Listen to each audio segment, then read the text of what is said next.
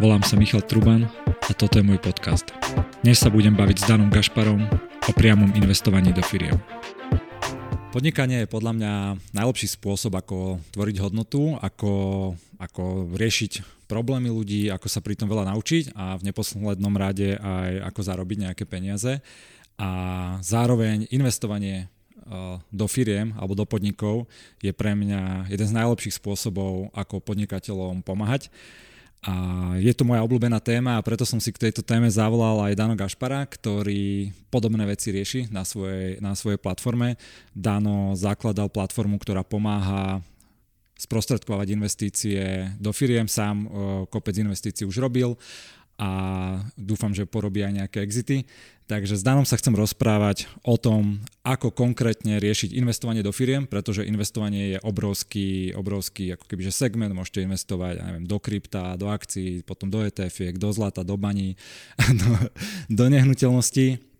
A investovanie do firiem, takmer čo naj, najpriamejšie investovanie do firiem je na Slovensku podľa mňa veľmi zaznávané, pritom vie najviac pomáhať a vie aj tým investorom a ľudí, ktor- ľuďom, ktorí sa toho zúčastňujú, uh, priniesť na- najväčšiu, najväčšiu hodnotu naspäť. Takže díky moc, uh, Dano, a vítaj späť v, uh, v tomto, druhýkrát v tomto, v tomto podcaste.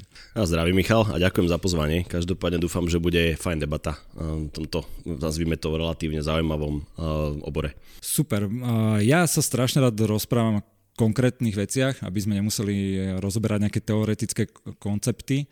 Skúsme prejsť eh, na úvod nejaký prípad, najlepšie nejaké konkrétne investície ako to celé, ako to celé začína, že či si vy niekoho nájdete, alebo vás oslovujú firmy a postupne prejdeme jednotlivými krokmi, kde sa môžeme baviť v tých jednotlivých štádiách investície do firmy. Uh-huh. A možno, možno to do perspektívy, že prečo vlastne tie firmy potrebujú kapitál a prečo hľadajú a tam sa aj dostanem prirodzene, že ako, ako uh, vyhľadávame, respektíve ako nás vyhľadávajú kandidáti na rastový kapitál tak ja sa vždycky opieram o tie také prvé prednášky na vysokej škole, kde Adam Smith eh, už, eh, myslím, že to bolo v 18. storočí, popísal tri základné faktory produkcie, pôda, práce, kapitál. A práve pre tú takú, nazvime tú modernú ekonomiku, ekonomiku 2.0, vzdelanostnú ekonomiku, je ten kapitál asi najdôležitejší komponent.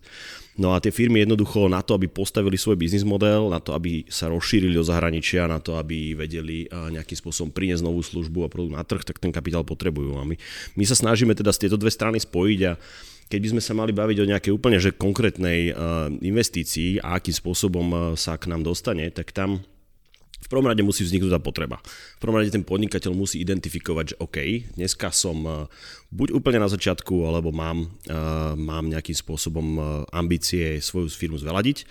No a potom začne hľadať tie zdroje. No a tie zdroje sú na Slovensku relatívne obmedzené. My nemáme fungujúci kapitálový trh, a teraz nemyslím nutne burzu, ale skôr ten taký privátny a takisto uh, veľmi veľa financovania robia banky a banky sú rizikové a, a rizikoaverzné a v podstate majú nejakým spôsobom veľmi jasné pravidlá a parametre práve pri tých mladších alebo menších firmách, čo môžu financovať. No a takýmto spôsobom tie firmy za nami prirodzene chodia. A chodia preto, lebo Crowdberry je v podstate 6 roh na trhu na Slovensku a celkovo sme um, odfinancovali takmer 30 uh, miliónov eur uh, rastového kapitálu, čo už je skutočne veľký objem No a to nám vytvorilo isté meno, vytvorilo nám takisto nám meno vytvárajú firmy, ktoré sme v minulosti už e, odfinancovali. To znamená, taký prirodzený zdroj je, že firma príde za nami. Páni, máme tu biznis plán a chceme rastový kapitál. Čo znamená, že príde za vami, ako čo vám napíše e-mail, volajú vám? Ale tých, tých kanálov je veľa. Buď, buď to je cez nejaký, cez nejaký priamy kontakt, cez nejakých e, buď právnikov, alebo cez našeho partnera Tatrabanku, privátne bankovníctvo, alebo cez náš osobný network, pretože predsa len sa tu pohybujeme nejaký ten piatok. Fungujú aj také, že vám poš, pošlú e-maily, lebo viem, že viacero fondov, alebo aj mne chodí strašne veľa tých ponúk. Ja sa snažím však na všetky odpovedať, ale že aj či u vás prechádzate všetky ponuky a odpovedáte, odpovedáte na všetko, alebo to stredíte tak, že že potrebuje už niekto nejaké odporúčanie. Lebo sám vieš aj, že to poznáme, že strašne veľa toho balastu, veľa ľudí chce peniaze a nemá to úplne premyslené, tie svoje podnikateľské plány. Takže ako, ako filtrujete tento úvod, že ako má najväčšiu šancu človek, ktorý chce peniaze, vás kontaktovať, že čo je najlepší spôsob? No, tak ako hovoríš, prichádzajú nejakým spôsobom investičné návrhy, respektíve požiadavky aj e-mailom, cez LinkedIn a cez aj elektronické kanály, platformu. No a my tú filtráciu teda robíme zásadnú. Áno, ideálne už príde niekto, kto vie, aké rizika, respektíve aké potreby takýto proces so sebou nesie, koľko trvá, čo všetko musia uh, takíto podnikatelia mať pripravené, tak aby sme vedeli reálne vyhodnotiť, či tá investícia je rozumná, či dáva zmysel, či dá v taký sedliacký rozum, jak sa hovorí. Takže Snažíme sa odpovedať všetkým, musím teraz byť veľmi otvorený, že nie, nie úplne sa nám to darí. My sme počas eh, tej 6-ročnej existencie sme to pozerali v tých našich databázach, videli cez 700 firiem, čo je obrovské číslo. Slovensko a nejaká časť z Čech. V tých Čechách predsa len sme trošku uh, neskôršie začali a, a reálne sa na tú našu platformu dostala nejaká 40 hej, že či, čiže tam je veľmi veľký funnel uh, historicky alebo veľmi, veľmi veľký nejaký, nejaký filter. No a takisto ale aj my vyhľadáme tie firmy, aby som to trochu aj flipol, pretože na Slovensku sú veľmi zaujímavé značky alebo veľmi zaujímaví zakladatelia a to slovo zakladatelia alebo tí podnikatelia je to najdôležitejšie, pretože oni rozhodujú o tom, respektíve majú najviac v rukách, či tá firma bude úspešná. Takže môžem na nejakom konkrétnom príklade, aby to malo nejakú, nazvime to, prípadovú štúdiu, Vytipovali sme si ešte v roku 2017 jednu firmu, nebudem asi menovať, možno sa neskôr k nej dostaneme a prezradíme, keď e, sa budeš rôznymi otázkami pýtať.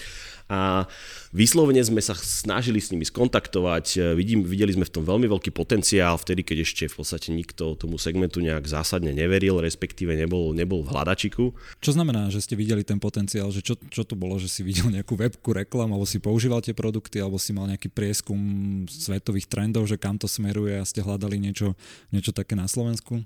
A, teraz mi, mi napadli rôzne také klíše porovnania a statementy, ktoré používajú často ľudia v paneloch e, o tom, jak Wayne Gretzky musí byť tam, kde puk len bude a nie, nie tam, kde momentálne je a tak z investovanie je to rovnako. Vy v podstate sa pozeráte do budúcnosti a hľadáte nejakým spôsobom e, ten segment, respektíve ten produkt, službu alebo tú, tú, tú, tú časť ekonomiky, ktorá bude mať veľký rast, e, potenciál rastu. No a to, čo, keď hovorím, že videli sme, tak aby sme neboli, ako sa netvárili, že sme teraz nejakí uh, Nostradamovia, tak stačí sa pozrieť do západnej Európy. Uh, tam tie trendy prichádzajú oveľa skôr než k nám. Ten, to také opozdenie nejakých 5 až 10 rokov by som navrhol podľa toho, v akom segmente. Niekedy sme veľmi rýchlo, dokonca aj z lídrov. No a väčšinou, väčšinou práve táto inšpirácia je vzhľadom na to, že veľa ľudí z nášho týmu, takisto aj ja, sme dlho, dlho uh, žili v zahraničí a pracovali, celú profesionálnu kariéru sme tam strávili, to znamená, že tie trendy prinášať do tej strednej Európy sa snažia zakladatelia a podnikatelia, ktoré majú trošku prehľad, víziu a trošku sa aj vzdelávajú. No a takých my hľadáme najradšej, pretože vieme, že ak sa náhodou tento trend zmení, tak budú vedieť aj reagovať, pretože to nie je jednosmerná cesta. A v tejto konkrétnej e, firme, však môžeme asi možno potom povedať, ako, ako sa volala, ale že mňa by zaujímalo presne, ako to bolo, že ste si teda, akože niekto v zahraničí videl niečo podobné a začal, dal do Google na Slovensku, že robia toto isté aj na Slovensku a to bude veľká vec o pár rokov, alebo z mojej skúsenosti skôr je to také, že sa s tými ľuďmi nejak stretneš na nejakých buď konferenciách, alebo to niekde vidíš, prečítaš si o tom, až potom si mapuješ, že či to je nejaký veľký trend alebo niečo podobné. Tak skús povedať, že konkrétne ako ste túto firmu našli? No, konkrétne v 2017 sme dali nejakým spôsobom si sami zadanie, že poďme hľadať zaujímavé slovenské firmy na základe nejakých už existujúcich tržieb, na základe kvality zakladateľov a segmentu la la la, aj, aby sme nešli moc do detailov. A identifikovali sme zo pár a jednu z nich uh, sme vyslovene, aby som to až tak trochu prehnal, nech to má nejakú dynamiku, až sme až stolkovali, hej. Hľadali sme, kde tí zakladatelia budú na konferencii, aby sme mohli za nimi ísť a porozprávať sa s nimi. A to sa nám podarilo, myslím, že to bolo v zime 2018 v Bináriu, a kde práve prezentovali svoje ambície rastové a tam v podstate prebehol prvý kontakt, ktorý bol veľmi vlažný a samozrejme ani, aj, aj tí zakladatelia majú potrebujú nejaký čas na to, aby sa nejakým spôsobom stotožnili s tým, že áno, príjmem niekoho do svojej firmy. A to sa dialo presne aj s touto spoločnosťou. A následne prešiel rok a pol sporadických kontaktov, pokusov hľadať si nejakých investorov za západnej Európe, čo často stroskota, lebo predsa len tie firmy u nás sú malé stále sme trošku tak vnímaní ako, ako hej, tá, ten taký východný kút strednej Európy, nazvem to takto. A e, pre zahraničných investorov, pokiaľ spoločnosť nemá 10, 15, 20 miliónov tržby alebo nejakú super e, rýchlo rastúcu technológiu, tak e, není veľmi zaujímavá. No tak nakoniec sme sa po tých rok a pol vymieňania si e-mailov a telefonátov spojili a začali sme teda rokovať o investícii. Dobre, no, mne sa páči, že si povedal aj koľko to väčšinou trvá, lebo na Slovensku ľudia majú takú predstavu alebo niektorí podnikatelia, že keď potrebujete peniaze a chce ho od nejakého investora alebo nejaký rizikovejší kapitál, a, a potrebuje to hneď, väčšinou už príde tak neskôr a málo kedy si uvedomujú, že to je minimálne aj pol roka, keď, a keď už sa poznajú, hej, to už iba potom spracovať a celé to preskúmať.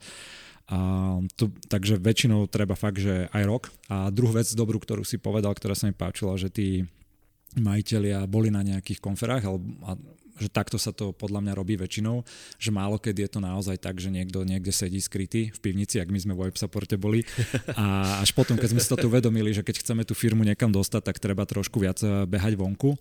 To bolo veľmi dobrá vec a povedzme ešte hm, tvoju skúsenosť eh, s ľuďmi a s tými majiteľmi, lebo ja aj v rámci svojich konzultácií, čo mám, tak tam vidím také, že veľa tých ľudí už aj vybudoval nejakú firmu, nejak rástli a teraz si uvedomujú, že potrebujú ďalší kapitál, keď chcú ísť do zahraničia a ešte viac to rozbehať.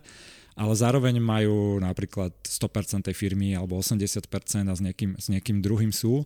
A majú také pnutie v sebe, že aj by to radi získali nejakého investora, aj sa im zdá, že teraz vďaka tomu vybudujú veľkú firmu, ale zároveň už sú v takej zlatej klietke, že už majú 100 tisícové zisky alebo miliónové obraty a teraz do toho ako keby priberať investorov sa veľmi sa boja a veľmi sa boja, že prídu o to alebo budú mať teraz nejakú konfliktnejšiu situáciu.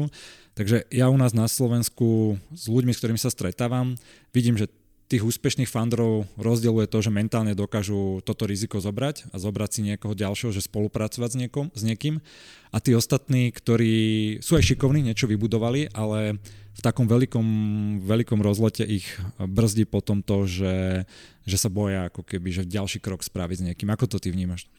Úplne rovnako, ako to by som musel trošku zopakovať, čo si všetko povedal, aby, to, aby, aby som ti po, predniesol svoj vlastný pohľad, je to presne ako hovoríš a ono je to dané podľa mňa trochu historicky. A čím dlhšie som aktívny v tejto, v, to, v tejto oblasti podnikania, respektíve v tejto oblasti rastého kapitálu, tým viac e, sa mi potvrdzuje, že pozerať sa do histórie je veľmi dôležité, študovať históriu a teraz skutočne pred stovkami rokov, pretože veľa vecí, čo sa deje dneska, sa len v inej podobe, v inej dimenzie deje opät, opätovne, lebo ľudia sme všetci tí istí.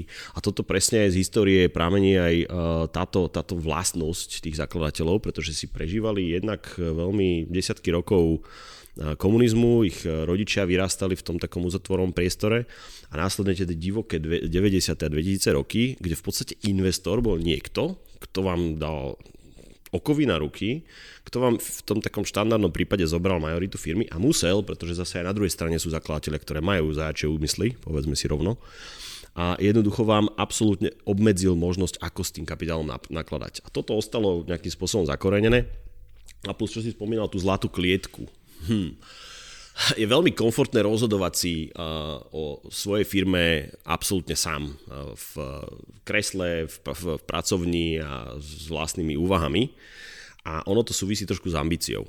Dobre, dobre si to pomenoval, že tí foundry, ktorí, alebo zakladatelia, nech tu použijeme slovenské slova, ktorí majú ambíciu niečo dosiahnuť v takom, nazvime to regionálnom alebo európskom alebo globálnom meradle, tak tí majú otvorenú mysel. A otvorenú aj mysel ísť do takého diskomfortu, lebo je to diskomfort. Budete tam mať nejakého Dana, alebo nejakého Peťa, alebo nejakého Miša, ktorý vám tam bude sedieť v dozornej rade a budem hovoriť, no tento budget nie je úplne rozumný, lebo tu vyhadzujeme peniaze na veci, ktoré nie sú úplne uh, možno efektívne. A ja si myslím, že príklady vždycky ukazujú, ako to v histórii prebehlo, zase u nás na Slovensku a tie príklady potom ukazujú ďalším zakladateľom, že oh, to není až také zlé.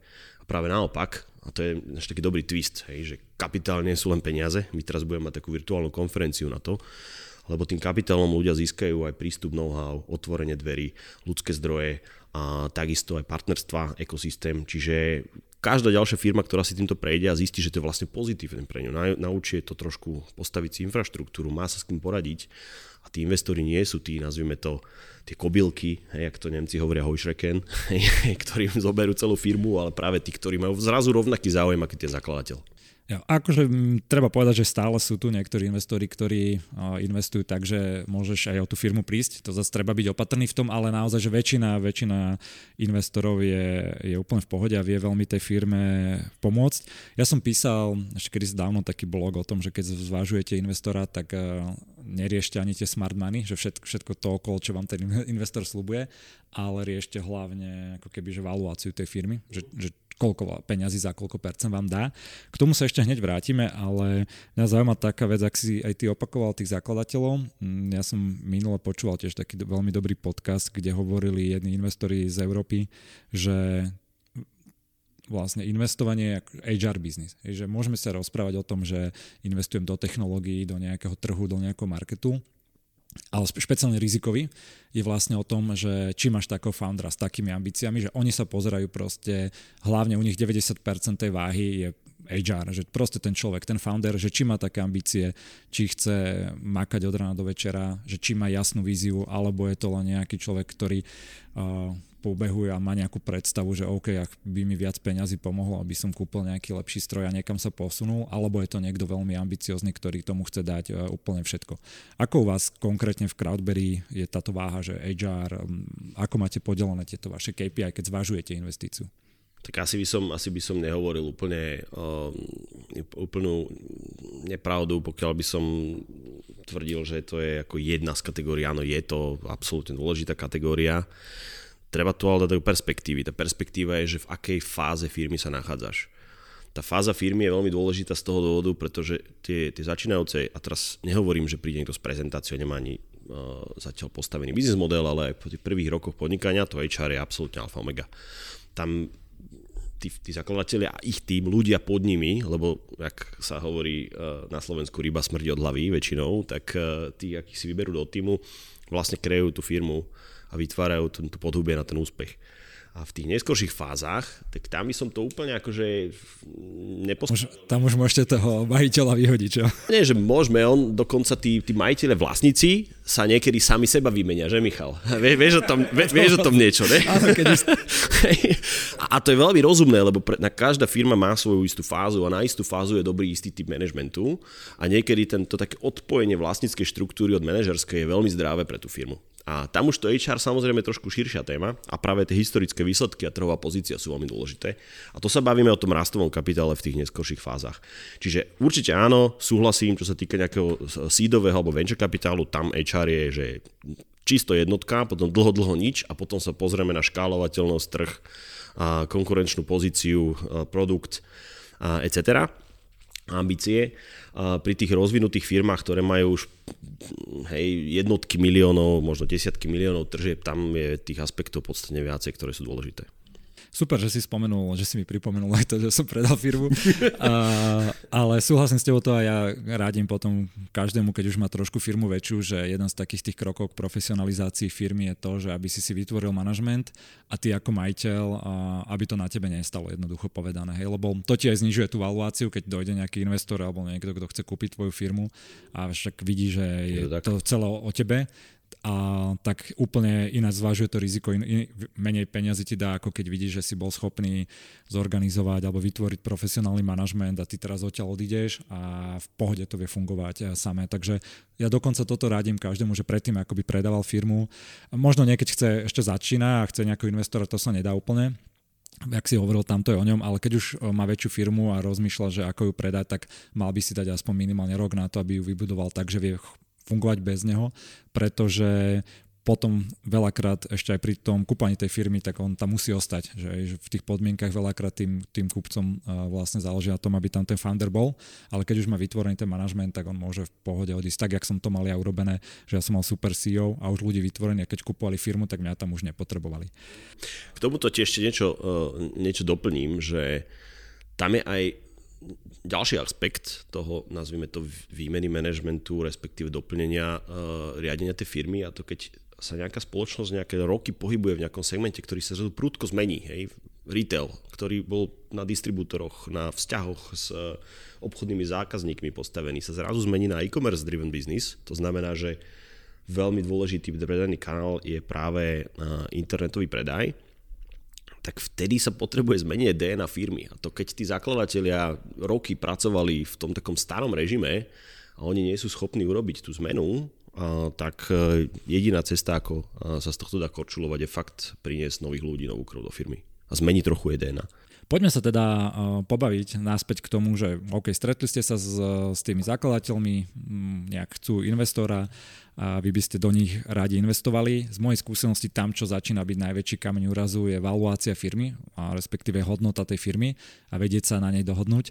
Ja som si robil strašne dlho srandu, že ja som mal o web supporte posledných 10 rokov predstavu, že má rovnakú hodnotu posledných 10 rokov, lebo keď, som, zači- keď, som, keď som začínal a malo to pár 10 tisíc obratov, tak som si myslel stále, že koľko miliónovú firmu mám a postupne, ak aj rástla, ak som sa viac a viac dozvedal, že ako sa vlastne hodnotia firmy, tak sa zistil. Tak tam dobehla. Hej. A to často tak, tak býva inak. A, a, uh, Skús ty povedať, že ako, ako, sa post- ako hodnotíte tie firmy, aké sú nejaké metódy, ale najlepšie, že ako to vy konkrétne, konkrétne robíte a ako potom dochádza k tým dohodám.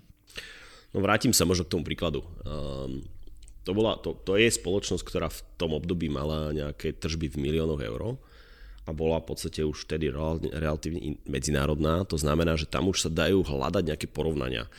Um, pri, tém, pri tom nájdení tej také kompromisnej hodnoty, respektíve ohodnotenia tej firmy, lebo samozrejme ako nemusím, myslím, že tvojim posluchačom vysvetľovať, že zakladatelia chcú to hodnotenie mať čo najvyššie investori čo najnižšie a hľadá sa tam nejaký prienik alebo rôzne metódy, ako sa k tomu prieniku dostať. Treba povedať, že treba rozlišovať medzi macroassets a microassets. Uh, macroassets ako nehnuteľnosti, tam sa tá hodnota dá stanoviť relatívne ľahko a plus do toho nevstupujú tie rôzne riziká typu, že odíde mi zakladateľ, rozpadne sa mi nejaký business line a, a podobne. Nevidie mi expanzia. To znamená, že my sa snažíme, keď stanovujeme hodnotu firmy, v prvom rade sa spýtať tých zakladateľov, že na čo si ceníte tú vašu firmu a aký máte biznis plán. To znamená, že čo sú tie čísla, čo si vymyslíte reálne, že sú dosiahnutelné dostávaš od nich mm, ako keby, nie že objektívnu, ale nejakú rozumnú spätnú väzbu, lebo z mojej skúsenosti, keď prvýkrát sa niek- takto spýtaš niekoho, tak jak, jak, jak som bol ja v web že dostaneš niečo, čo je prestrelené, ale že násobne, násobne, že čo nemá žiaden racionálny základ väčšinou, ani ja som to nemal nejak že prepočítané, nemal som, nevedel som, že za koľko sa predávajú iné firmy. Aké máš ty skúsenosť? No, zase to záleží od toho typu toho zakladateľa. Sú zakladateľia alebo podnikatelia, ktorí sú skôr konzervatívnejší a to vidíš aj na ich biznise tým pádom aj k tomu ohodnoteniu prístupujú k takom, tak, s takým rešpektom. Hej, čo je dôležité, ak ste féroví a chce, investor a chcete byť dlho na tom trhu, tak môže ukázať, že áno, možno to bude aj lepšie, než si ty predstavuješ. Toto sa tiež stáva a myslím, že nejakým takýmto spôsobom sa to dialo aj v viacerých prípadoch, ktoré sme stretli. To, čo si opisovali ako to gro prípadov a my, my, sa v podstate, my, my sa v podstate musíme nastaviť zrkadlo tým ľuďom. Keď vstúpi ten investor za ohodnotenie X, tak jednoducho tá firma musí urobiť takýto výstup a takýto ekonomický výkon, aby ten investor svoje prostriedky zhodnotil je realistické dosiahnuť tento ekonomický výstup, je realistické späť násobiť tržby, z 10 násobiť tržby, je realistické mať taký vysoký zisk, keď väčšina podnikateľov sa na to pozerá, že OK, budú mi raz tržby, ale nákladová báza sa nejako tak zastabilizovala na nejakej úrovni, čo ako v história zase hovorí, že to nikdy tak není a jednoducho tie náklady strieľajú správa zľava plus ľudia trošku mimo svoje rovnice faktorujú infláciu, ktorá je špecifická pre isté typy biznisov, čiže teda môže byť veľmi vysoká. Dneska to vidíme na stavebníctve. Mm, tam je inflácia hej, eh, zásadným spôsobom vyššia ako tá priemerná v ekonomike. Čiže, ale ten biznis plán je dôležitý, lebo to vám vlastne ten podnikateľ ukazuje, že toto idem urobiť. No a my si musíme pozrieť, že čo je to riziko, že sa mu to nepodarí. A to riziko sa nejakým spôsobom materializuje v tzv. diskontnom faktore. To znamená, že ak ja tebe dám peniaze a ty povieš, že ja za to kúpim byt a predám ho s výnosom, tak viem, že mám ten byt, viem, že ako zohnať nejakých murárov a vybaviť nejaké povolenia je síce neúplne triviálne, ale dá sa to obehať a história hovorí, že sa to podarilo tisíckam ľudí, ak nie 10 tisíckam, nech 100 tisíckam. Takže asi tam nebude až také veľké riziko, že na tom nejakým spôsobom nezhodnotím ten kapitál. V tej firme to isté. Pozriem sa, že OK, chcú expandovať do Ameriky. Hú, koľko slovenských firiem expandovalo do Ameriky? Ktorým zakladateľom sa to podarilo, čo aj z Českej republiky, aké to malo náklady a na to potrebujete data, na to potrebujete nejakým spôsobom mať e, historické nejaké výkazy, respektíve príklady a na základe tohoto stanovíme tú diskontnú mieru, ktorá vlastne ten biznis plán prinesie na dnešnú hodnotu. Hej, nazvime to takto nadnesenie. Okay. Čiže vy, ak som ťa trochu pochopil, že to robíte skôr, ako keby, že porovnávate iné firmy, ako sa im to podarilo, ale Určite kúkate aj firmu konkrétnu, ako má ona, neviem, účtovníctvo, všetko je bidu, všetky tieto mm. veci, ale to bere, že, že to je nejaký základ. A potom tú hodnotu si stanovujete vy na základe biznis plánu, hej, že väčšinou je to, koľko, 5 rokov robíte vy? Takto, že niečo takéto sa bavíte? Hej, toto tiež o tomto by sa dalo urobiť e, separátny podcast. Um, jak si povedal, tá história, tie účtovné výkazy, to je, keby sme sa matematicky mali k tomu postaviť, je nutná, ale nedostačujúca podmienka. To proste tá firma musí mať a musí mať v poriadku, keď ich nemá, tak jednoducho sa tá investícia veľmi ťažko dá realizovať, respektíve treba tam nastaviť veľmi, veľmi silné právne pravidlá, aby tam tí investori neboli škodní. A čo sa týka tej dostačujúcej podmienky, je práve ten, ten, ten biznis plán, ktorý by mal reflektovať náš región, schopnosti zakladateľov, segment, rýchlosť rastu toho celého toho trhu, množstvo konkurencie, regionálne, ale aj globálne, riziko vstupu veľkých hráčov. Tam by som vedel príklad hovoriť o napríklad príklad, napríklad, hm, to je pekné, o, o vstupe veľkých e-commerceových hráčov napríklad móde aj na stredoeurópsky trh, čo sa pred 5 rokmi nedialo. Aj väčšina ľudí si kupovala veci v, v kamenných obchodoch, v nákupných centrách. Takže snažíme sa, snažíme sa všetky tieto informácie dať do jedného kotla a postaviť si viacero scenárií. A plus ešte, čo je veľmi do, dobrý, dobrý taká, do, dobrá taká barlička, tak sú porovnateľné transakcie v strednej a západnej Európe. Porovnateľné transakcie znamená, že keď firma podobnej veľkosti samozrejme relatívne k tomu trhu. Hej. To znamená, že veľkosť e, slovenskej firmy voči slovenskej ekonomike by mala byť podobná ako nemeckej firmy voči nemeckej ekonomike, keď chceme mať nejaký porovnateľný, porovnateľnú bázu tak eh, tam sa vlastne už viacero profesionálnych investorov zhodlo na nejakej cene. A takisto sa hľadajú podobné firmy na burze, kde to ale treba samozrejme potom upravovať eh, cez rôzne multiplikátory, cez rôzne, hm, nazvime to, malusy eh, voči, voči likvidite napríklad, veľkosti firmy, regiónu a podobne. Stalo sa ti už niekedy, že pri takom tej debate, že ste už s niekým chceli investovať s nejakým founderom a teraz ste sa bavili o tom biznis pláne a tam ste vlastne ako keby pochopili, že uh, nie, že je neschopný, ale že proste on to nedáva, alebo buď si vymýšľa, alebo že nerozumie tomu biznis, alebo že nemá na toto tak vybudovať, že, vtedy, a že ste buď z toho odstúpili, alebo neviem, ďalej pokračovali a ste mu dali na to feedback, ale stalo sa ti niečo už, uh, už takéto? No, to, že si niekto vymýšľa, tak to najlepšie človek zistí tak, že si rozdrobí ten biznis plán na drobné. A tam fakt netreba žiadnu ako nejakú vysokú školu e, v štatistike alebo nejaké PhD v, v psychológii, respektíve dátovej analytike. Um, tam stačí sedliacký rozum. A zase Nemci majú na to dobrý, uh, dobrý výraz, ktorý radšej tu nebudem ani hovoriť, lebo sa zakomolím. Pohode, povedz. Ja, jediné slovo, čo je po nemecky, je das Auto. ich schwimme gerne, hej, to, to poznám. ich heiße Daniel und ich schwimme gerne.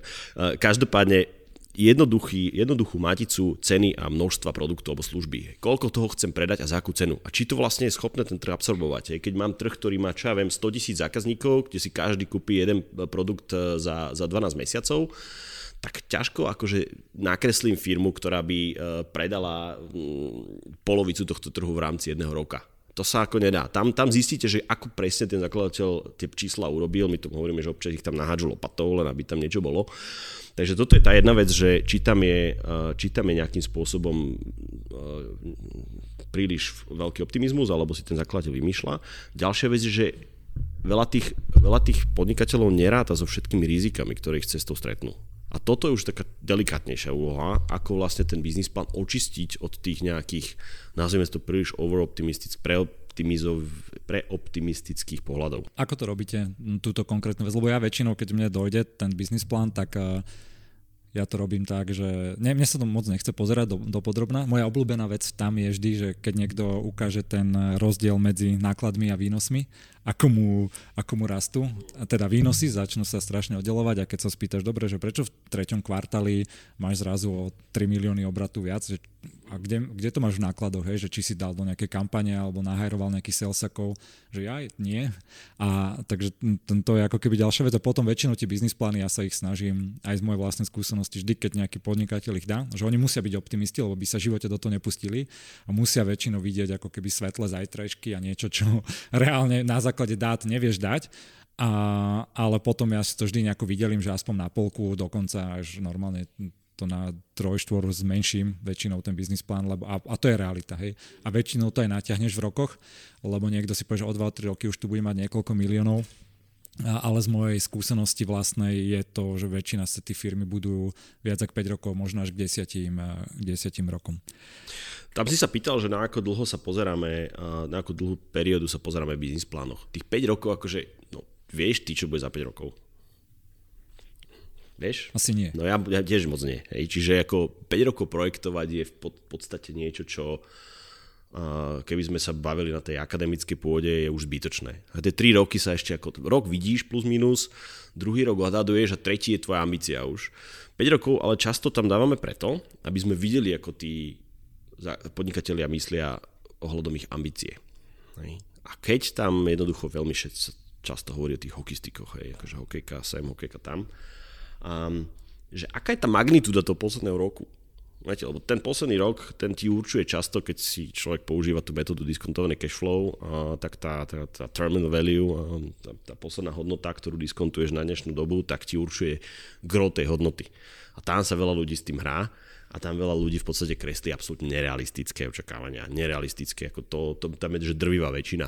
Ale ako sa k tomu dostaneš, tak tam sa to dá v podstate viac granularizovať. To, čo ty hovoríš, čo sa týka nejakého pomeru nákladov a tržieb, to je ako veľmi bežná metóda analistov kde sa pozriem na takú, že unit cost a pozrieme sa na to, že ako sa dá pakovať tá, tá, tá fixná uh, nákladová báza. Sa volá operational gearing uh, po anglicky. A uh, hľadá sa, hľadá sa synergia, že ak teda pri, pridám ďalší produkt alebo predám ďalšie produktovú líniu, či naozaj potrebujem toho ďalšieho marketéra, či naozaj potrebujem toho ďalšieho agenta pre vzťah so zákazníkmi a akým spôsobom vlastne vie maximalizovať uh, výkonnosť svojej, svojej, svojej infraštruktúry firmy, hej, tých ľudí, ktorí mi tam pracujú. No a čo sa týka potom, čo sa týka potom tých, tej, tej, tej takej maržovosti toho produktu ako takého, tak tam sa musíme pozrieť, čo je vstup toho produktu alebo služby. Keď ten vstup je ľudský kapitál, tak je dosť pravdepodobné, že s rastúcimi mzdami ti prorastie akože aj náklad na tých ľudí a otázka je, či ty vieš posunúť potom tú, ten zvýšený náklad v rovnakej miere na svojho zákazníka. A tam jedni si najlepší firiem, aké sú, sú tie, ktoré majú tú elasticitu, a skúsim tak jednoduchšie to hovoriť, kde zákazníci vôbec nemajú až taký, taký zásadný pohľad na cenu toho produktu. Kúpia si ho aj tak. Hej. Dobrý, dobrý príklad je Apple. Že oni môžu dať 1000 eurový telefón, že si ho kúpia anyway, Čiže keď má niekto silný brand v podstate, a že keď to není úplná komodita, ale sa podarilo sa im vytvoriť buď brand, či už pri produktoch, alebo pri tej konkrétnej firme. Je to, jeden, to brand, je, je to jeden z tých parametrov. Bude to brand a často je to brand, alebo je to v podstate nejaká unikátna služba, ktorá na trhu ešte není a rieši veľa problémov pre tých uh, svojich zákazníkov.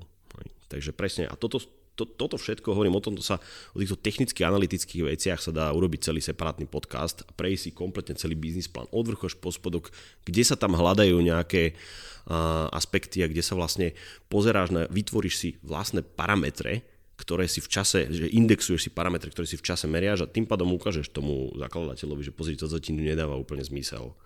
Ale pozor, ak to dosiahneš, tak my máme veľkú nejakým spôsobom motiváciu ho za to odmeniť pretože sú akože dravci, to si treba povedať, a sú ľudia, ktorí vymyslia akúkoľvek metódu, teraz myslím v rámci nejakých morálnych a legálnych možností, ako skutočne na tom trhu uspieť a ty si za to zaslúžia odmenu. A to sa možno o tom, o tých valuáciách môžeme neskôr pobaviť, že ako to robíme. No, súhlasím s tebou, že toto je fakt, že veľmi hlboká téma aj široká. A tak, jak hovorí môj obľúbený z, tej histori- z historického podcastu, neviem, jak sa volá že toto je na celú ďalšiu, na celú ďalšiu A ten ani nepočúvam, vidíš, mal by som zaradiť. Ten je super ináč. A celú túto tento segment o tej valuácii by som uzavrel tým, že čo aj ja radím podnikateľom veľakrát, že keď idú riešiť niečo s nejakým investorom, tak eh, je vždy, že nech si nájdu dvoch, troch. Takže väčšinou prvýkrát aj mne sa tak stávalo, keď sme kupovali firmy, alebo aj my sme chceli práve, že mal som dojem o veľké hodnote, že wow, že niekto ma, niekto ma tu chce akože na mne veľmi zarobiť, že mi dáva takú malú ponuku, ale potom ja každému, že chod aj za iným investorom, chod si za iným, keď získaš od nich super, lepšie, ale väčšinou oni sa vrátia s tým, že ty si mi dával ešte najviac, lebo vlastne zistil, že ten trh to proste nevie, nevie oceniť. Čiže to je jedna vec a keď nechce to úplne predávať, tak ďalšiu vec, ktorú ja radím, že daj si urobiť nezávislú valuáciu od niekoho, tam je to trošku ako keby problematickejšie, lebo tie nezávislé valuácie sú skôr také technické, nie moc na tom biznis pláne, iba na základe ako keby nejakého Excelu ale pokiaľ má nejakú firmu, že ktorou konzultuje alebo pozná ten biznis hlbšie a nerobí to len čisto, že túto mi dá Excel, ja ti tam vypočítam niečo, ale urobí si aj research na tom trhu a vie, že za koľko sa to predávajú, tak vie mu dať CC ako keby o, hodnotu, že ktorú môže očakávať a vie, že on si ich platí, že oni do ňoho nechcú vstúpiť a že je to nejaká nezávislá vec, ktorou možno tiež vie prísť za tým investorom. Ale najlepšie vždy, keď vlastne niekto získa investora, to tiež predaj šerov, predaj nejakého podielu svojho a to ja vždy hovorím, že nikdy nepredávaj nič iba jednému, vždy si vydaj dve, alebo nájdi si dve, tri ďalšie ponuky a vtedy vieš aj najlepšie vyjednať, aj zistiť reálne svoju pozíciu na tom trhu. No, absolútne súhlas. Ak som sa tu teraz usmieval, lebo som si spomenul napríklad, keď sme robili taký, takú sieť maloobchodnú pre farmárske obchody, to bolo v 2017, to sa nepodarilo, samozrejme sa nedohodli na nejakých takých základných pravidlách hier, hry, a to znamená, že nejakých férových rozhodovacích, rozhodovacích procesoch s, s, s, s tými podnikateľmi. Ale tam oni práve prišli s externou valuáciou, ktorá bol brutálny Excel sheet, hej, kde v podstate používali unlevered beta, weighted average cost of capital, ktorý sa menil v kapitálovej štruktúre počas rokov a prišli s veľkým číslom, že 9,67 že OK, že very well, že gratulujem. Um, sú firmy niekde v Prahe, vo Varšave, vo Frankfurte, ktoré ocenia túto, tento skillset, ale treba si pozer, povedať, že tá, tá, tá firma momentálne má jeden neotvorený obchod povedať, že weighted average cost of capital, náklad na ako kapitál, tú firmu externý je 9,62, aj keď presne vyrátaný je á, trošku cestné, takže to, preto som sa na tom usmial, keď si to popisoval, lebo presne to bola nádherná debata a doteraz sme akože veľmi dobrí kamaráti s tým človekom, ktorý robil, ktorý robil tú externú valuáciu, takže Super, díky, že si to popísal. Vôbec neviem, o čom si rozprával. Pohode, možno niektorí budú no. vedieť. Tak ako pozri, každá firma má náklad takisto na ľudí, takisto na svoje produkty, ktoré vyrába, respektíve predáva, tak má náklad na kapitál. Bankový náklad je hej, tých pár percent, pri malých firmách je to možno 8 až 10 v extrémnych prípadoch. A takisto má náklad aj tá, ten, ten rastový kapitál. Pretože ja ako investor, a to je vlastne opportunity cost, a na to treba čítať corporate finance knihy, tie základné, tam sú úplne základné kon, kon, koncepty, tak počkaj, kedy máš narodeniny? tak a tie základné koncepty hovoria, že každý investor, keď investuje do nejakej triedy aktív rizikovej, tak má nejaký náklad na ten kapitál a tzv. požadovaný výnos. To znamená, ak investujem do bytu, tak čakám, že zarobím možno hej, 10, 15, 20% ročne po tých troch rokoch, keď ten byt predám, keď máte samozrejme ten upswing. A keď investujem do nejakej spoločnosti, ktorá ešte nič nemá a ktorá jednoducho musí ešte len ukázať, že vie ten svoj biznis plán e, dosiahnuť a rozvinúť, tak ten váš požadovaný výnos, expected return, je trošku odtrhnutý od toho typického weighted average cost of capital na burze a je to skôr to, že OK, ak tam dám peniaze, tak chcem aspoň trojnásobok naspäť alebo štvornásobok. Inak to pre mňa nedáva zmysel, lebo riziko je príliš vysoké. Alebo aj 10 alebo 20 násobok. Pri startupoch jednoznačne. 10, 20, 30, 100 násobok, 1000 násobok, hej, krásne čísla. Dobre, poďme teraz do takého kroku, že, ktorý aj pre mňa, keď som predával firmu, ako som už aj hovoril, že predávanie šerov, získavanie investorov je tiež vlastne predaj časti svojej firmy, tak sa na to treba aj pozerať. A je vlastne taká tá postupnosť toho, že OK, tu sme sa stretli, pobavili sme sa, rozumieme si, chceli by sme spolu niečo robiť.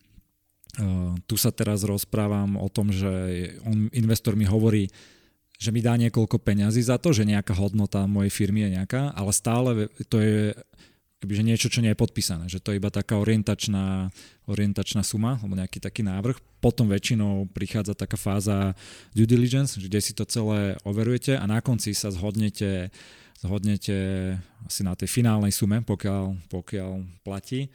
Tam je tiež viacero stratégií, že čo niektorí investori alebo kúpci robia. Napríklad niektorí ti veľmi prestrelia na úvod tú cenu, že toľko to strašne dostaneš a potom robíš, robí tú due diligence a, a tam ti povie, že oj, tak ja som si ne, zle si ma zaviedol alebo som to zle pochopil a snaží sa to vyjednávať, ale vedel to už uh, možno aj dopredu potom naopak sú presne takí, ktorí to trafia presne a to due diligence už nič, ne, nič nepohne a iba si overia, že či to tak je a keby náhodou z toho zišlo, že OK, že niečo sme tu objavili a chceme to buď lacnejšie alebo drahšie, tak eh, vlastne povedia, že to neplatí, hej, celý, celé, celá tá ponuka.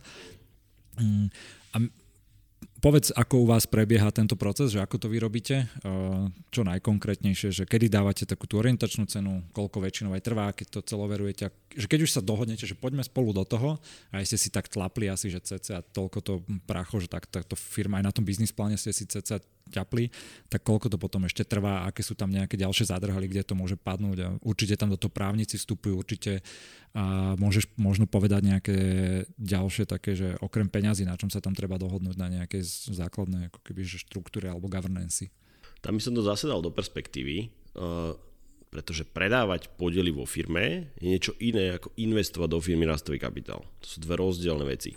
Je, ale principiálne robíš to isté? Že áno, že... staneš sa spolumajiteľom, tým majiteľom, avšak ten rastový kapitál je daný do tej spoločnosti na to, aby ju rozvinul. To je, ako, to je že... jediný rozdiel, že ostáva v tej firme a keď predávaš podiely, tak si to... Tak vlastne firma že... nedostane nič a, a, a tam veľmi ľahký param, pa, paralelu vieme spraviť e, s akciovými trhmi.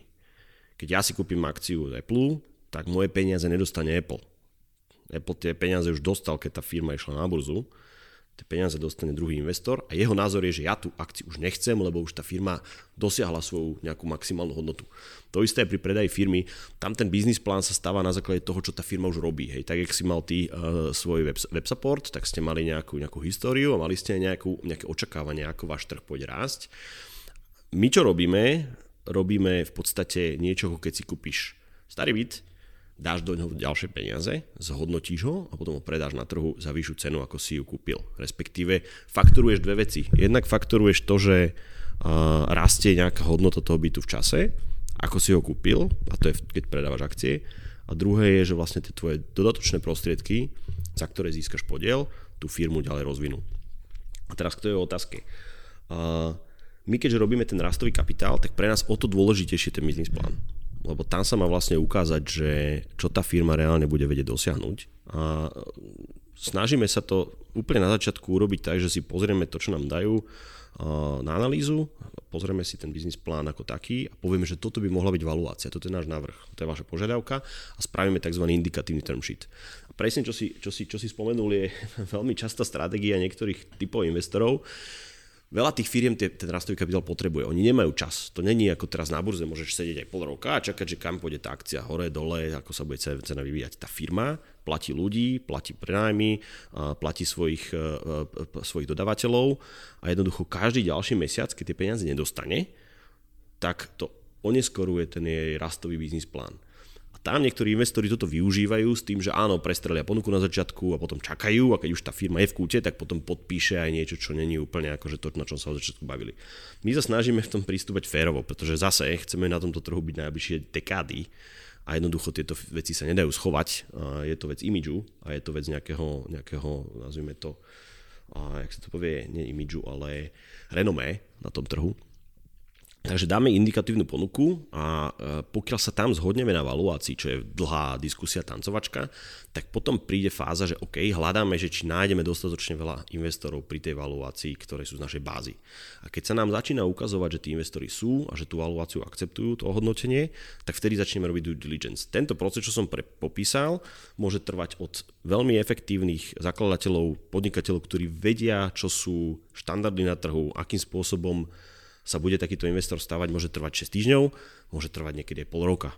Hej. Tam znamená zase tá, tá ja, to, ja to môžem, že amalgácia. Hej. To keď sa dvaja dávajú dokopy, to je takisto aj v partnerky vzťahov. Akože chvíľu to trvá. Pekné slovo. Hej.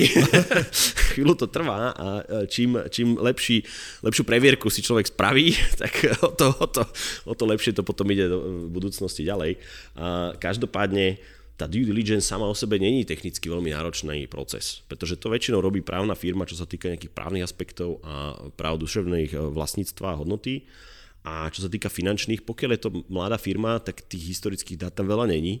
Tam treba len sa pozrieť, že či vlastne majú nejaký základný proces, ako sa s tými číslami vysporiadávajú a či to skutočne není úplný po slovensky povedané mes. Že nosíš v igelitke účtovničke. A, tak to je zase extrém, skôr, že á, však dáme to na tento účet, uvidíme, hej. Čo často sa stáva. Um, takže, takže ten due diligence, ona, ona, pokiaľ tá firma je pripravená, by mala zbehnúť do nejakých 4 až 6 týždňov, keď není pripravená, môže trvať 8 až 12 týždňov.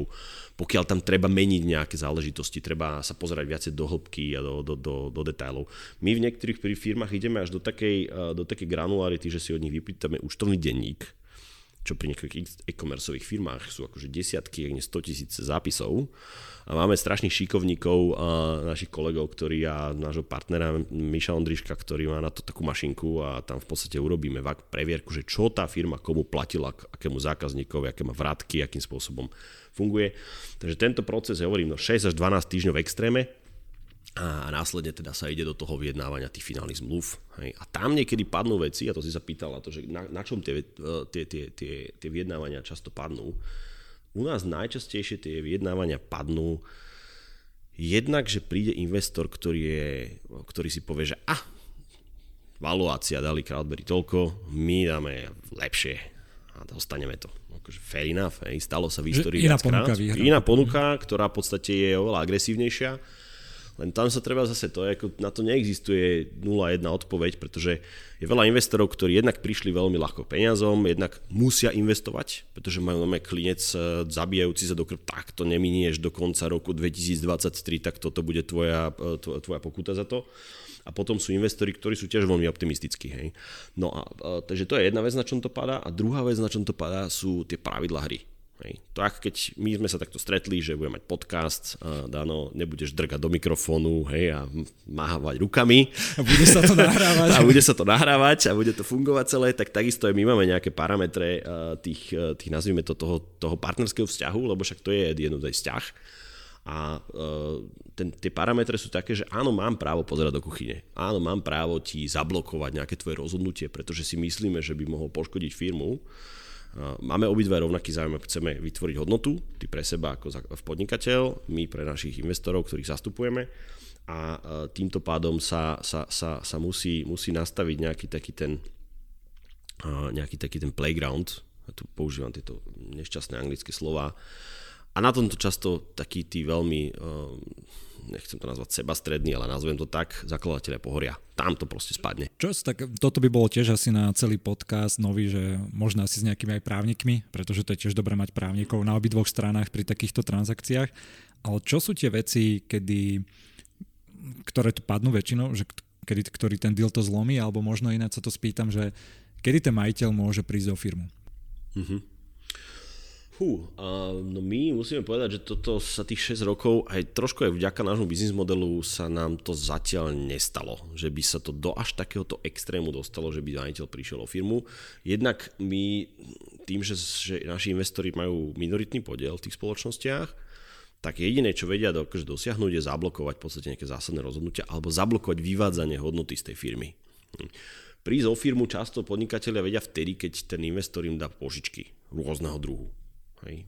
Počuli sme o jednom takom prípade, toto fakt nemôžem menovať, a kde sme robili na tej spoločnosti, bohužiaľ, bolo to veľmi dávno, pred asi 3, 4 rokmi, kde ešte tí ľudia vôbec nevnímali, že čo ja idem investovať do firmy slovenskej na to, aby sa rozšírila, to vôbec tomu nerozumeli. No a tam práve prišlo k tomu, že ten investor poskytol kapitál, ale poskytol ho vo firme, v tej firme v forme pôžičky, a následne sa tam začali diať, ja tomu hovorím, že transformácie. a s výsledkom čoho je, že stále ten ako zakladateľ je nejaký spolumajiteľ, ale už kontrol nad tou firmou nemá a toto sú že ťažké 90. roky, ma toto sa nesmie diať, toto ničí dôveru tých investorov a takýmto spôsobom sa ani nedá prísť k zásadnej hodnote, lebo vy efektívne zabijete tú firmu. Takže ne, ne, neviem ti teraz ako z hlavy povedať, že keď máš rovnocenných partnerov, obidvaja majú vlastný kapitál, to znamená, že sú spolumajiteľia firmy. Nie sú nejaké také triky, že toto že chápem, keď niekto má 51%, a tak, ale nie sú nejaké také triky, na čo si špeciálne v tých zmluvách dať pozor, lebo však tie zmluvy, aj keď som predal Websupport, tá zmluva mala, ja neviem, že iba to všetko, čo garantuje, malo 70 strán, a takže to ona mala stovky strán a nejdem hovoriť, že či som ju čítal, ale... Dúfam, že áno. Že, áno, áno Alebo minimálne tvoj CEO, hej. Aj on. Uh, poznáš nejaké také typy, triky, čo sa dajú tak povedať, že na čo, čo si dať pozor, že ja neviem, že dozorná rada, nejaké pravomoci toho, alebo ja neviem, že nejaké špeciálne rozhodnutie, alebo mm, veľakrát sú také podmienky, že ja neviem, že kde ten majiteľ e, bývalý, že nemá už potom žiadne rozhodujúce slovo, je napríklad, že keď príde nejaká suma, nejaká ponuka, tak ju predávame. Hej, že to tam je napísané. A takýchto, toto napríklad ja si pamätám, že ja som to vo viacerých startupoch alebo tak mal, že keď príde ponuka, ja neviem, za 10 miliónov, tak vtedy neexistuje nič, sa to predáva a keď to nechceš predať, tak to za túto sumu odkúpiš od nás tie podiely. Hej. To, toto sa často používa práve vtedy, keď je riziko, že vlastne sa úplne rozídu tie očakávania tých, eh, tých investorov a toho, toho zakladateľa.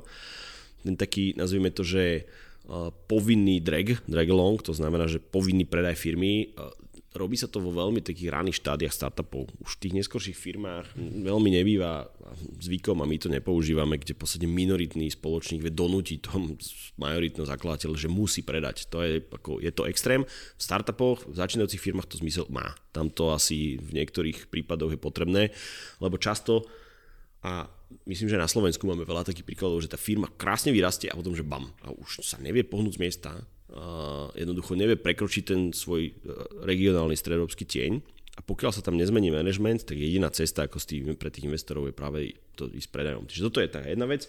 Druhá, čo sa často veľmi diskutuje, je tzv. Že good liver, bad liver policies, hej, kde v podstate ten investor investuje do niečoho, čo je ne, nehmatateľné. Hej. Je to veľmi ťažký typ investovania na pochopenie, Zajímavé, že na burze to nikoho netrápi, pretože veľakrát tú čínsku firmu, do ktorej poslal peniaze, ani netuší, že čo kde je a čo robí, len si niečo neprečítal.